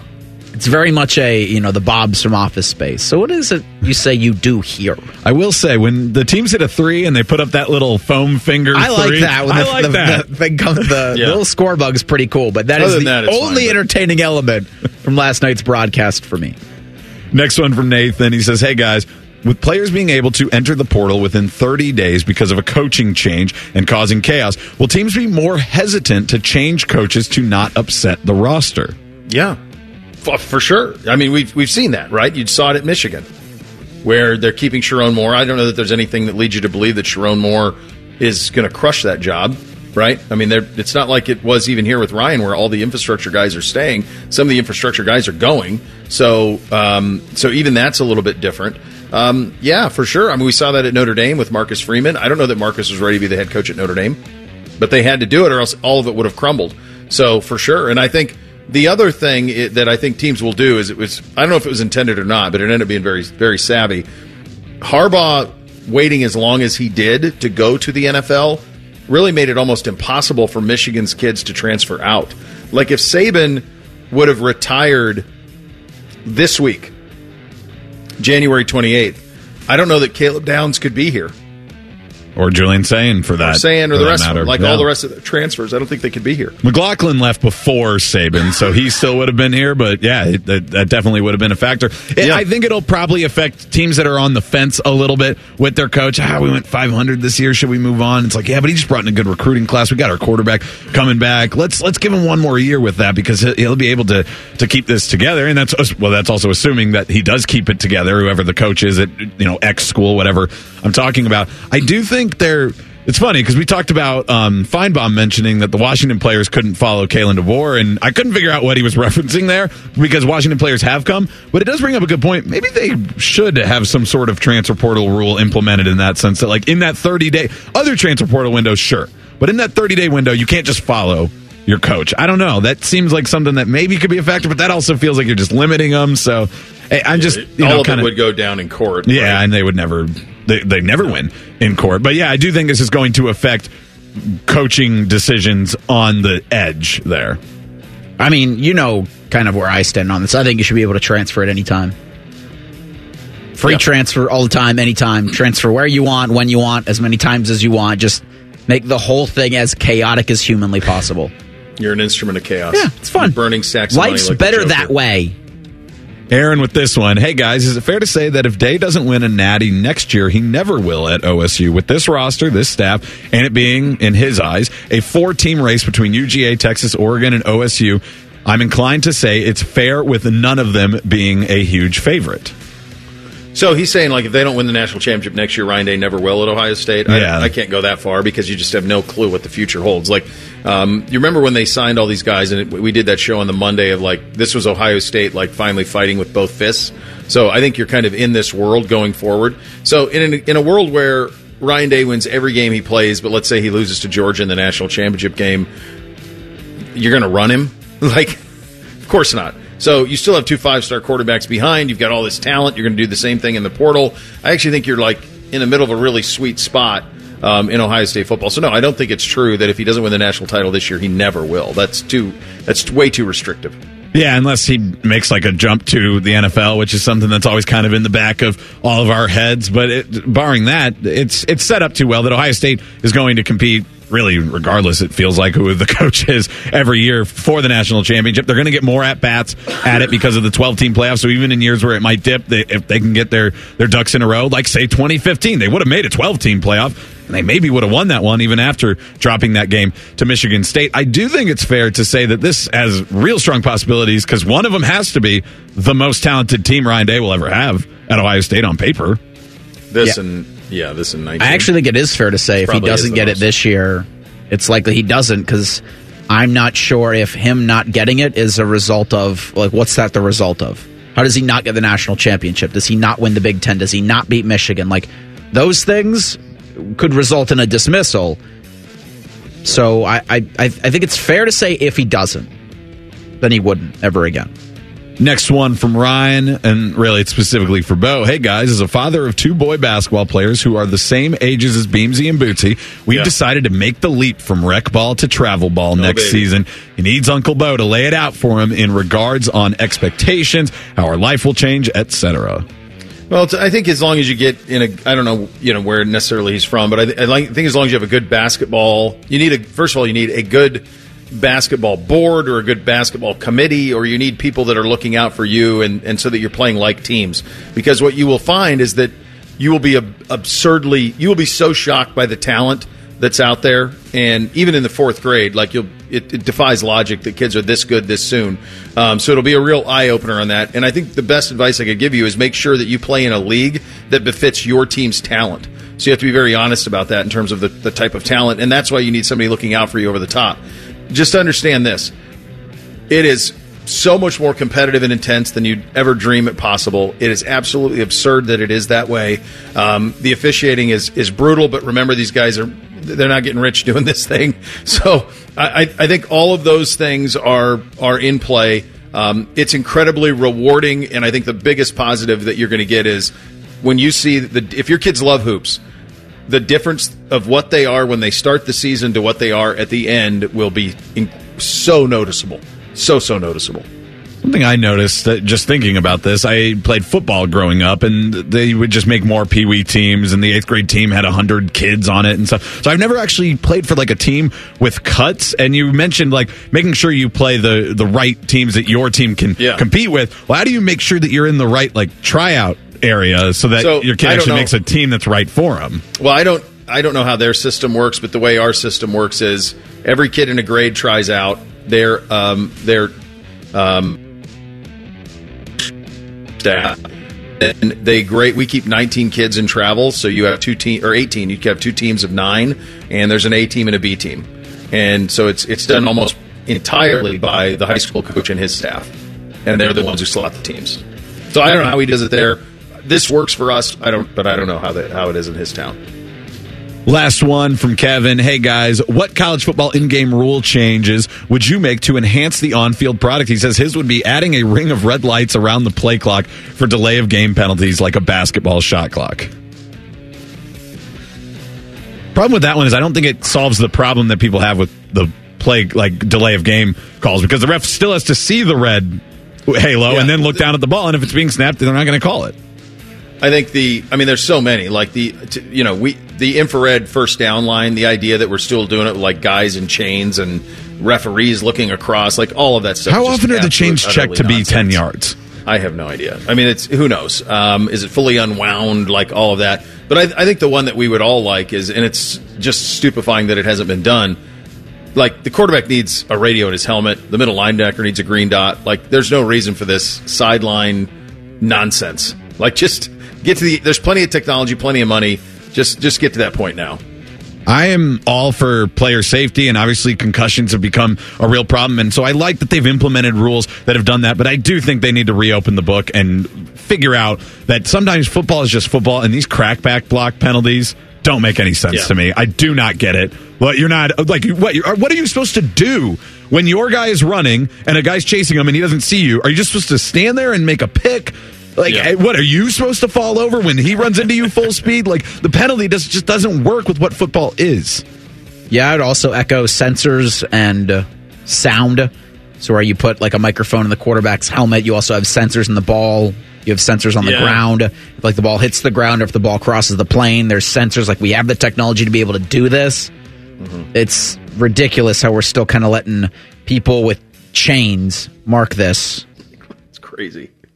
Like looking down a line, And it's not the like fact that they run in. How about how they run into a? We're not pile? sure they're the most agile people in the world. either. Yeah, so is the spot I don't even fat accurate? shame anybody, Are the chains even accurate? Sometimes the what they show with their fingers or the, they pulled their hands apart, it's not even accurate to what you're looking No. at. It's like, so what's even the point of the ref signaling like also, that? targeting not an ejectable offense. Yes, sir. Yeah. Well, there you go. I mean, Especially there- not there- the first half of the next game. That's ridiculous. That's crazy that they make it carry over. We'll go around the NFL coming up next. Bishop and Friends right here on the fan. We're known for three things games, conversation, and common man yelling about things only he cares about. The Fan, Ohio sports desk. Without the ones like you, who work tirelessly to keep things running, everything would suddenly stop. Hospitals, factories, schools, and power plants, they all depend on you. No matter the weather, emergency, or time of day, you're the ones who get it done. At Grainger, we're here for you with professional grade industrial supplies. Count on real time product availability and fast delivery. Call clickgrainger.com or just stop by. Grainger for the ones who get it done. After putting up with Dom Tiberi for a decade, the broadcast gods gave Bo these two. This is Bishop and Friends. And up for the Tipico Sports Book this winter. Get in the betting action, the playoff football, tons of fun. You got the hoops, you got hockey, so much more. Golf is a fun one as well. Take advantage of the massive odds boosts on your favorite teams and players for the biggest payouts. Try that new Flex Parlay plan and cash in on your bets, even if you miss a leg or two. You claim your new sign up bonus now. You get the hundred bucks in bonus bets when you bet twenty five dollars. You sign up now. You enter that promo code Fan one fifty or Fan one hundred rather. You get a one hundred dollar bonus. So download the Tipico Sportsbook app today. Must be twenty one or older and physically located in Ohio. Terms and conditions do apply. Gambling problem? Call one eight hundred Gambler for more on that. As we go around the National Football League. Um, real quickly, what can you get? Do you do you guys understand why there is? Um, I saw Chris Long with this. Like Taylor Swift was shown for 44 seconds of the game, and and yet it, And it's, they're it's three a- and a half hour long broadcast. Yeah. correct Ruining and the game. acting and ruined the game. By the way, like 56 million people watched it. Cowherd uh, had a good point on that, and he was laying out those numbers because uh, he was pulling it from a New York Times article where they did like all the games she's been at, and like the most was Yeah. like 90 seconds in a non competitive game they played against Miami or something like that. Maybe that was the playoff game against Miami. I- You know, I'm just trying to remember the video, but he did say something at the end of it where he was like, judge people by the weird things that bother them. And I was like, you know what? That's a good point because I don't understand Pretty good line. why it bothers people so much. Football is made for the cutaway to the crowd, to the coach, to whatever, Mm-hmm. to the guy in the stands and with a shirt off, but it's freezing temperatures and he's eating a hot dog. They do it all the time. Why are you so upset? I do think it goes back to this has been a long standing thing. People just don't like what teenage girls like. That's a true fact of like what's been It going might on be. in pop culture for a yeah, long you're time. right because there was big la- backlash over Barbie last summer too, and they're like, "We're boycotting Barbie," and then it did a billion dollars. Right. So What was that quote by. Cowherd? Judge people by the weird things that bother them, something like that. Yeah. Backwards cap. you said he made a good point. I was like, that's a damn first. Don't throw stones in your own glass house. Yeah, that's that's a good that's a good recall of you. The backwards cap. That's right. You got a big problem with that. Um, all right, uh, around the NFL, the Steelers have hired ex Falcons head coach Arthur Smith. Your boy. to be their off. He's my boy. Boy, I had some nervy days. Now you get to what I do in crush him doubly Oh, because he's a Steeler Like, there's a- and he sucks. There's a lot of audio of me not being favorable of, of Arthur Smith out there in the world. So I'm glad that this went another direction. Um, I think this definitely means that Pittsburgh's out on Justin Fields. That they would they would have no interest in Justin Fields because Arthur Smith could have drafted him in Atlanta. He was just on the job when Fields was drafted. Didn't like him there. So um, I don't know if Pittsburgh is going to be a player for it or not, or if they really think that they can. They're clearly going to try and emulate they must think that their backs can emulate what Derrick Henry did in mm-hmm. Tennessee and that their quarterbacks can emulate what Ryan Tannehill did. The only issue with it though is, is it, it's a wide zone scheme. It's very similar to what Cleveland runs and their backs, Najee and Jaylen Warren are more gap backs. So they're not guys who want to sit there and then accelerate, which is kind of what you need. I don't like it at all. I think it's really lacks imagination, but they get so many things right. It's hard to be critical of them. This one, it feels like they got wrong. It's just so weird for the Steelers to go out there and hire an offensive coordinator that seems to be a guy who prioritizes the run game because you mentioned his stop his offensive coordinator and he moved all the way up that organization in Tennessee as well. And then they had one of the most lethal run attacks and they were really good running the ball this past year with Bijan Robinson, although there were questions about how he was used and injury reports and stuff down there, but he's not going to be in charge of that as the head coach. But I wonder if in Atlanta, was that just, well, the quarterback wasn't good enough, so we had to be a running team. But hey, that's Yeah. the same scenario in Pittsburgh. But if you get the same season that Atlanta just had with him as the head coach, you're not in a good spot. Their defense is better because it's always going to be good in Pittsburgh. But no, it, it doesn't say that, oh, they've figured this out and now these quarterbacks are going to accelerate in their in their career. We don't even know who's playing quarterback for them. So I don't know how to fully evaluate that as an offensive coordinator hire, too. And I don't think Arthur Smith knows how to fully evaluate a quarterback because you saw No. what he was trotting out in Atlanta. No, he did. Over and over again. They were 32nd in the NFL in shotgun snaps. Atlanta was. So it'll be it'll How many be teams different. are in the NFL You know who's not going to like it? George Pickens. Not going to be crazy about it because he's not going to get a lot of touches. Uh, ben Johnson staying in Detroit, Bobby Slowik staying in Houston. Huge wins for both of those franchises. Both the commies and Seahawks jobs remain open. Uh, pretty unless something changes in Washington. I cannot imagine Belichick coaching this year. Go ahead. I was just about to say, does the Ben Johnson reopen either Belichick or Vrabel into that? I feel like Vrabel would have to still be high on people's list, but it does feel like the market passed over Belichick to me. Yeah, it's crazy. I I never would have thought that he would not be on an NFL sideline this year. No. And he's it doesn't seem possible. But just speaking speaking of Belichick, uh, one of the things we're seeing now is like, you know, we talked about this with Adam Teicher a couple weeks ago. Like if if Mahomes it keeps on this track, like can he track down Brady? Seven Super Bowl championships for Tom Brady. Mahomes will be going for his third in a couple of weeks in the Super Bowl. Tom Brady, who's been in Australia, oddly enough, for the last couple of weeks, was on the Pat McAfee show yesterday, talked about a bunch of things on ESPN. Uh, here is Brady on the GOAT comparisons with Mahomes. there's nothing that Patrick can do, in my opinion, that takes away from what I tried to accomplish in my career, and there's nothing that I did can take away from what he's trying to accomplish.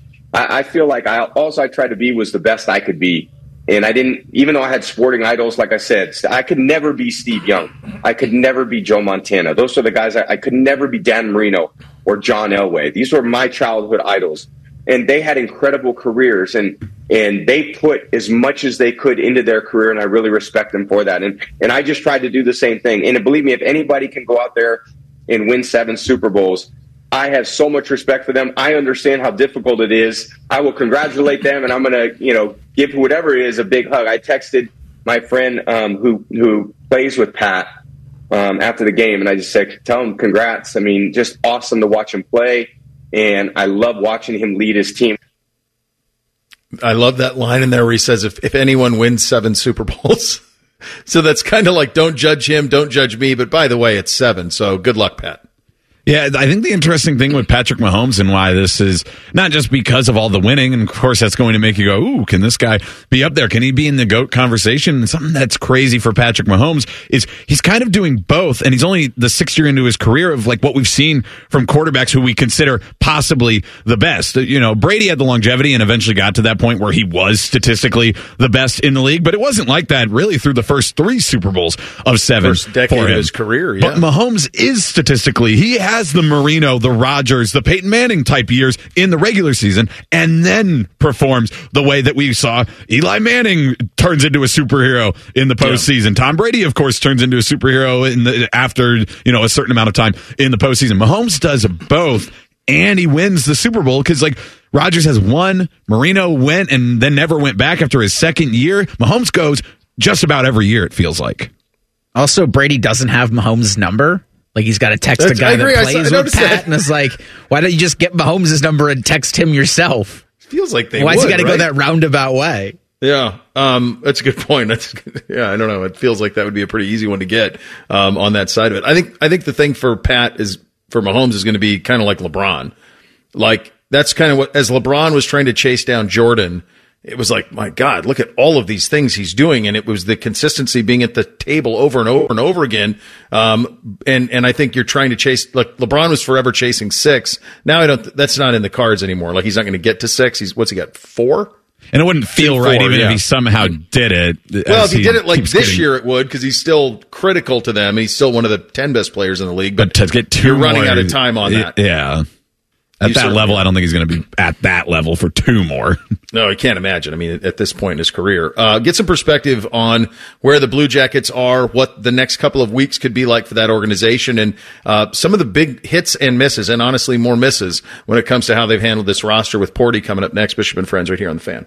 Timmy Hall hosts Buckeye Roundtable, a special look inside the world of Ohio State athletics, and a special look inside Timmy's neck beard. Monday at 6. The Fan. For the ones who work hard to ensure their crew can always go the extra mile, and the ones who get in early so everyone can go home on time, there's Grainger, offering professional grade supplies backed by product experts so you can quickly and easily find what you need. Plus, you can count on access to a committed team ready to go the extra mile for you. Call, clickgrainger.com, or just stop by. Grainger, for the ones who get it done.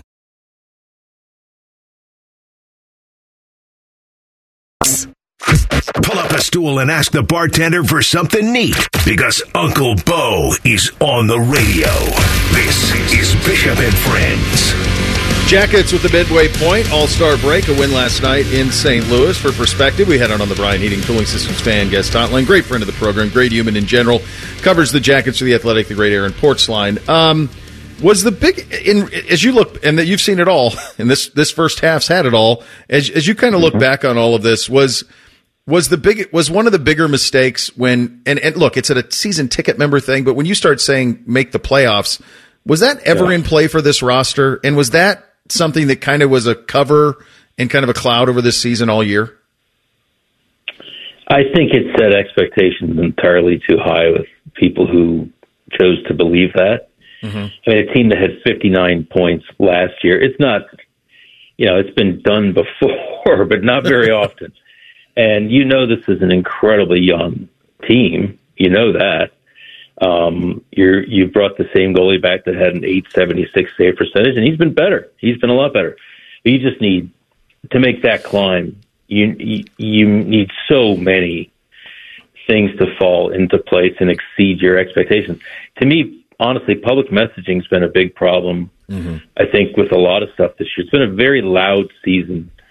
Bo, from Babcock to Merzlikins to now Jiricek to yeah, we're a playoff team, which I don't. Again, I don't think most people really took that to heart, but there was a lot of excitement at the start of the season. The two new defensemen, maybe things could be different, but it. Uh, the previous GM Scott Howson always used to say, "Over, over deliver, under promise."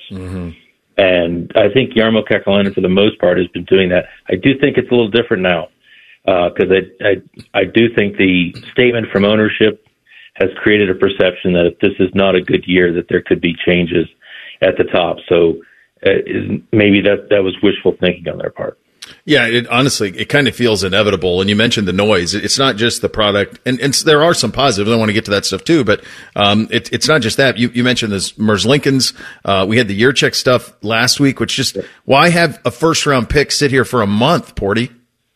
I mean, yeah, it, it there's. I've said this from the start. If you and, I'll take their judgment way before I'll take mine. If you think he's an AHL player, send him to the to the Cleveland Monsters and say, "Enjoy the year, kid." Uh, it's going to be great when you're ready, but you're not ready yet. I would have no problem with that. Um, I'm, I don't think he would have liked it. I don't think his his representation would have liked it. But that's the way things go. Um, I think what's made it it's sort of hard to grasp.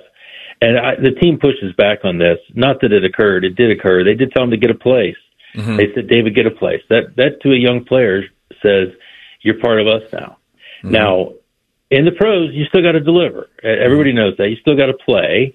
And their point is he, his play has slipped, and they need him to work on some things in the defensive zone that they don't want to see him work out the kinks up here. Well, okay, that's fine.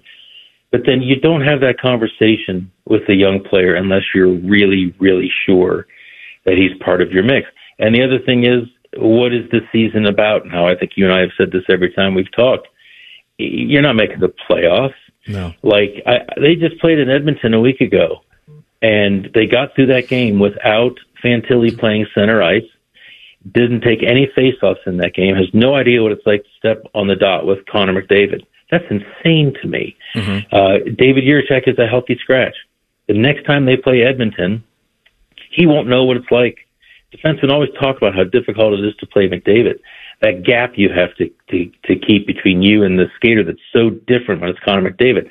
Now, the next time he plays him, it'll be the first time he plays him. And so he'll have to learn that then. This opportunity, this lost season, should not be lost in that way to get these guys experiences so that they can build them into better players quicker in the future. Okay, so everything you just lined out, I mean, it, it makes my head spin. And it, you, you say this. This is kind of the, the thing that it feels like to me, and I, maybe I'm way off. You're there every day.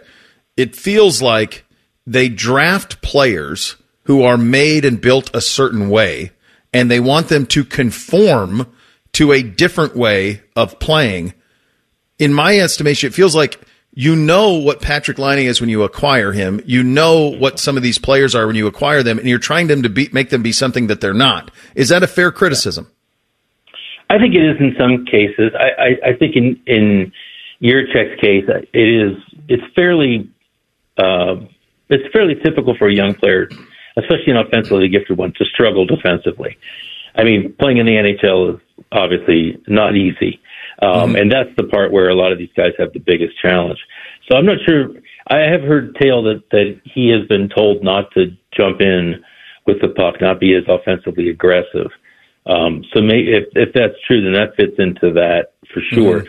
But I've also seen, and and to that end, I I remember all too well when Rostislav Klesla was the first pick of the Blue Jackets and was rushed to the NHL, and he was a two way defenseman, an offensive defenseman, and it was no defend, defend, defend, and it reached the point where he never he just turned off the offensive part of his game and just became a shutdown defenseman because his first three years in the league he wasn't confident enough to be aggressive with the puck. And it, to do that was too big of a risk for him. It just killed that part of his game and he never really became that in the NHL and you just you certainly hope that Jiricek it doesn't uh, go down that route Porter, you and I, we, we've talked many times, and I've felt like from the time they drafted in that the more, most important thing, and there are other young players who need to come along too, but most importantly this year is Fantilli. You- You've been there the whole step of the way, obviously gets hurt um, in kind of a freak accident uh, over the weekend, but um, h- halfway through, are, are they doing right by him, and is he delivering on the promise?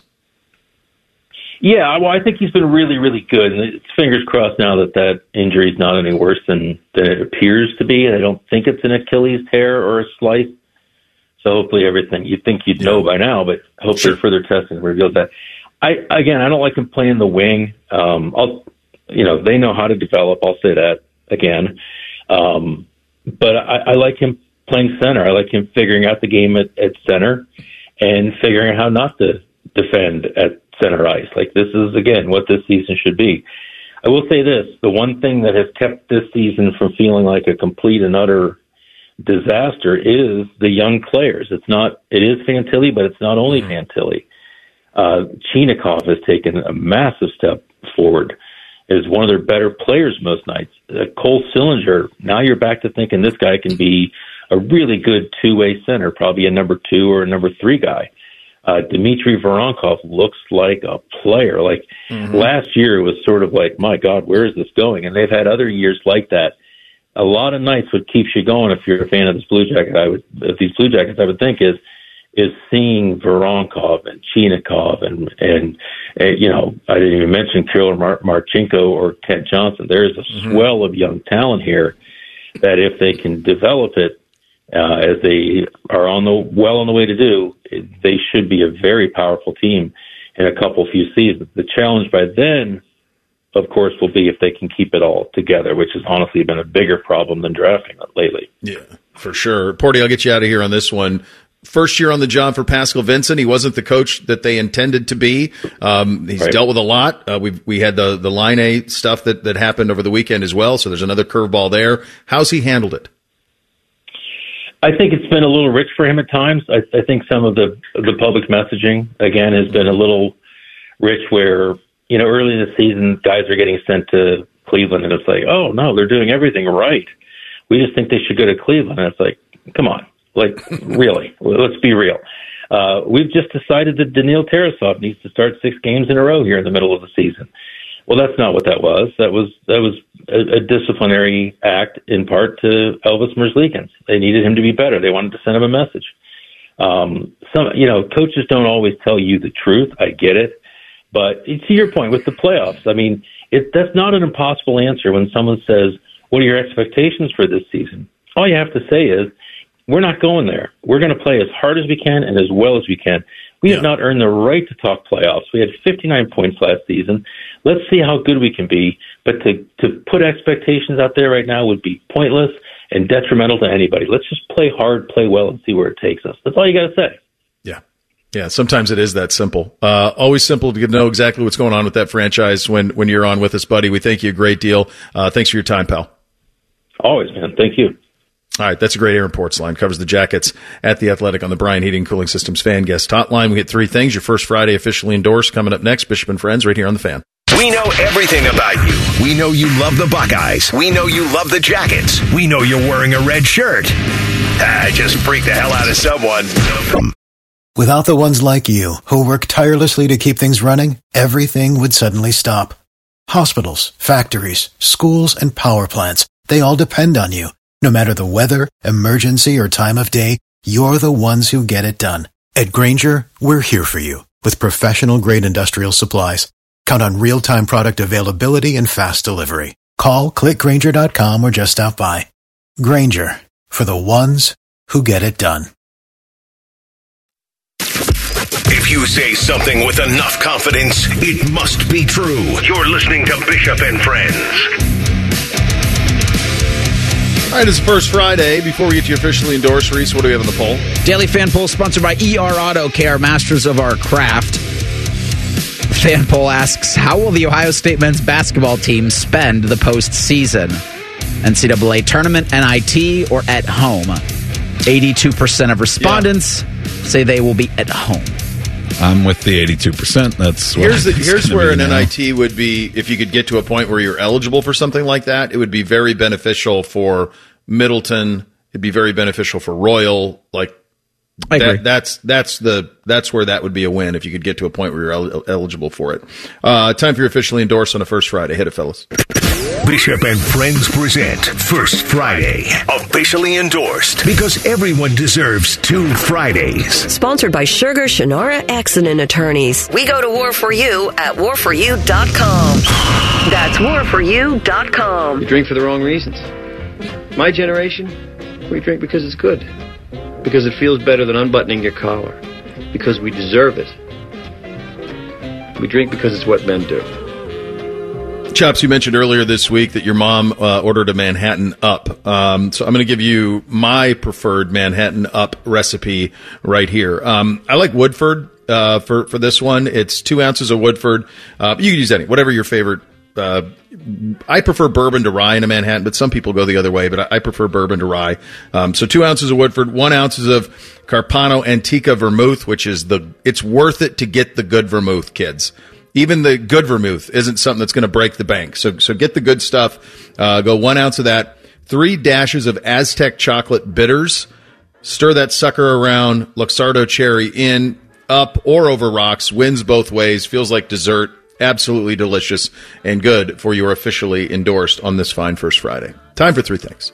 One, two, one, two, three things. Sponsored by Custom Air. Custom Air. Custom Solutions. Custom Comfort. All right, number one for me, this this weather is nuts.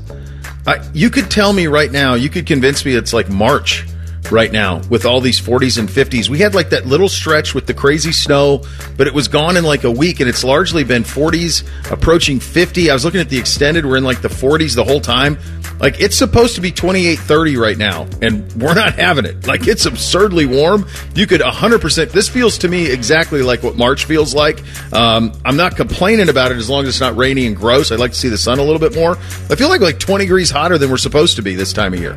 Yeah, once we hit 50, that starts to change it. But the thing I hate about this spot we're in where it's so gray is not obviously the rain and you don't see the sunlight. That's the worst part. But one of the things that I really don't like, um, and this was actually something I had written down today because I've experienced it the last few days. I've experienced it here and I've experienced it at home. When the sun isn't out and it doesn't heat up the, your house or the building that you're in, the air, but it's not cold enough for the air to actually get down to the temp where like it's going to click on the heat. So you get this weird cold hot where it's like it is warmer than it was when it was eight degrees, but the heat isn't kicking on as much. So I actually feel colder in my house sometimes, and I hate that. My fingers are always cold. I'm just going to gain 90 pounds again. We always talk about uh, our attempt to beat the house, and I think it's fair to say this NFL season, Bo, you were the house's daddy. Thanks, dude. But you can't ever really beat the house the way that uh, you just can't. No. Nevada casinos won 1.43 billion from gamblers in the month of December. Jeez. That's the highest gaming win in history. Nobody beats the house, kids. It, a lot of lot of Ocean's Eleven uh, mentions here, but uh, and the house always wins, always, always, always. Uh, number two for me. I don't know if it's. I think it's because it's so unseasonably warm. Uh, but this morning, as I was uh, taking Buddy Garrity for his walk, um, there were two pileated woodpeckers in the woods. Now, have you ever? Have you guys ever seen one of these in, in real in the real life? No. They're about the size of a Winnebago. Uh, truly, they're like Google it. They're like two and a half feet tall. They are monsters. If they ever decided to come at you, you'd have no chance. Like the the beak on those suckers is real. So keep an eye out. There were some out and about this morning that I saw kind of cruising around. They are they're the real deal. If you see one of these things, That's why Woody Woodpecker was always laughing at us. He knew he could take us down. That's a good one, by the way. That the boys watch that on Netflix, like the one that's like half animated. Oh, okay. yeah, Yeah. it's fun. It's fun. I got a tweet from a listener today, and I said, okay, you know what, fair point. We were talking during higher lower about Oregon a lot, and I said, I thought Dillon Gabriel was good, not great. And he's like, well, what exactly would it take for him to be good? And he, he had a screenshot of his stats, and his stats are good. He's about like, really, in three years of starting, he was hurt in 2021 a lot of the time, but in three years of starting, basically averaging around 3,500 yards and 30 touchdowns a season. That's really good. But if he were great, he wouldn't be transferring to Oregon. He'd be going to the NFL draft. Great is a reserved title. Will Howard is good. Kyle McCord is good. There's a difference between great and good, and that's why I said good, not great. I don't think. I mean, if Dillon Gabriel was that great, wouldn't he have been the difference maker for Oklahoma this year? He wasn't. Here's the, here's the other thing about that too. Like it's measurables too. Like he might be a. This is why. This is actually perfect. Like Gabriel Howard. Like they're perfect NIL candidates because they're probably not going to see the riches in the league, but they can see riches now because they're so valuable to programs. The other thing I'd say back to the guy who who uh, sent that to you. Like, how would you describe? Like, think about, and it would buttress your point. Like, nobody thought Bo Nix was was anything when he went to Oregon. He turned into that there. Right. Speaking of birds, uh, there's light at the end of the tunnel for Baltimore and Orioles fans. And it's not just a train this time. So, congratulations to that fan base. John Angelos plans to sell the O's to a pair of private equity billionaires for $1.725 billion. Guys who will actually want to spend money. Hopefully, not just on your team, but on the ballpark and on everything with that organization's infrastructure. Um, it's it's a similar feeling to when I had when I learned the Dolans were getting out of the Guardians business. So, congratulations to you guys. That's not even fair. I mean, the Orioles operation has been It's much worse. Way much worse. That's basically the same amount that the Dodgers paid for their two free agents for Ohtani and the other guy, right? One point seven billion. That number seems feels like so a theft. low. Well, it feels like a theft. It feels like getting a Major League Baseball. Maybe that tells you what's happening in Major League Baseball, though. That that's all they could get. That number to me, I thought would be way higher. The expansion fee could be more than that if they ever add another team. Finally, for me tonight, uh, this morning, um, after we got the show prepped and all of those things, I decided we're going to do pot roast today. There are a few things more satisfying than getting that sucker, uh, getting it, getting it crispy in the morning with, with a little bit of butter and olive oil, sticking it in the in the slow cooker, and then just realizing that it'll all be done by the time I get home. Huge win. Yesterday, before the snow, I replaced the windshield wipers on JLo's car. I replaced a, ba- a brake light that had gone out in my car. I know how to do these things. I've done them before, and I always figure them out.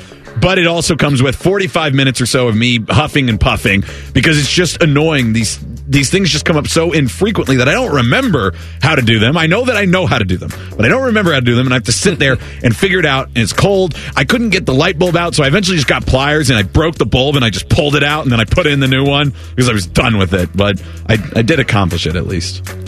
So after the Lakers lost to the Hawks last night, LeBron posted just a hourglass emoji. People were wondering like, what does this mean? There's like a week to the trade deadline. Is his time up in Los Angeles? And I think it's just in reference to his announcement that he's going to be a partner with DraftKings I think you're probably right. It's not always what because he did that is. this morning too. Yeah, he did. All right. Uh, enjoy your first Friday, kids. Rothman and Ice. Coming up next, we're back tomorrow. Bishop and Friends right here on the fan. If you haven't thought about Buckeye football today, I'm sorry to tell you that you're dead. Our condolences. Your home of the Buckeyes, the fan.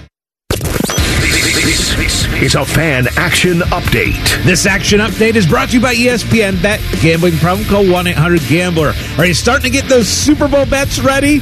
There have been 57 Super Bowls in NFL history, and the favorite is 35 and 21 straight up with one pick 'em. The favorite is 25, 28, and 3 against the spread. The over has hit 28 times with the under hitting 27 times. For your ESPN Bet action update, I'm Scotty Vegas.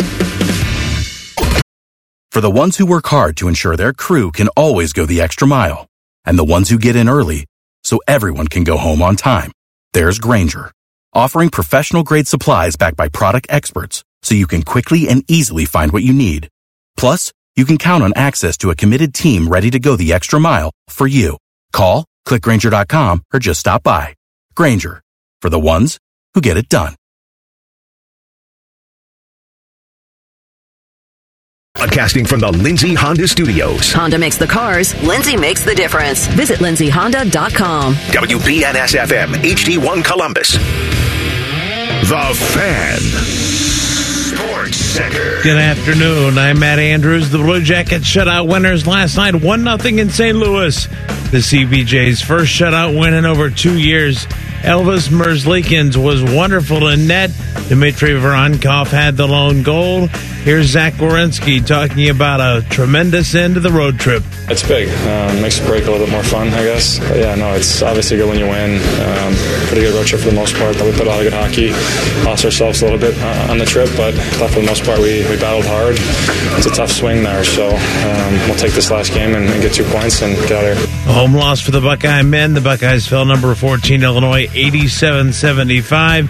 Third straight loss for Ohio State who plays at Iowa Friday.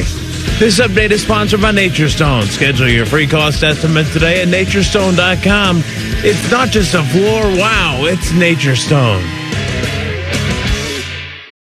Without the ones like you, who work tirelessly to keep things running, everything would suddenly stop. Hospitals, factories, schools, and power plants, they all depend on you. No matter the weather, emergency, or time of day, you're the ones who get it done. At Grainger, we're here for you with professional grade industrial supplies. Count on real time product availability and fast delivery. Call clickgrainger.com or just stop by. Grainger for the ones who get it done.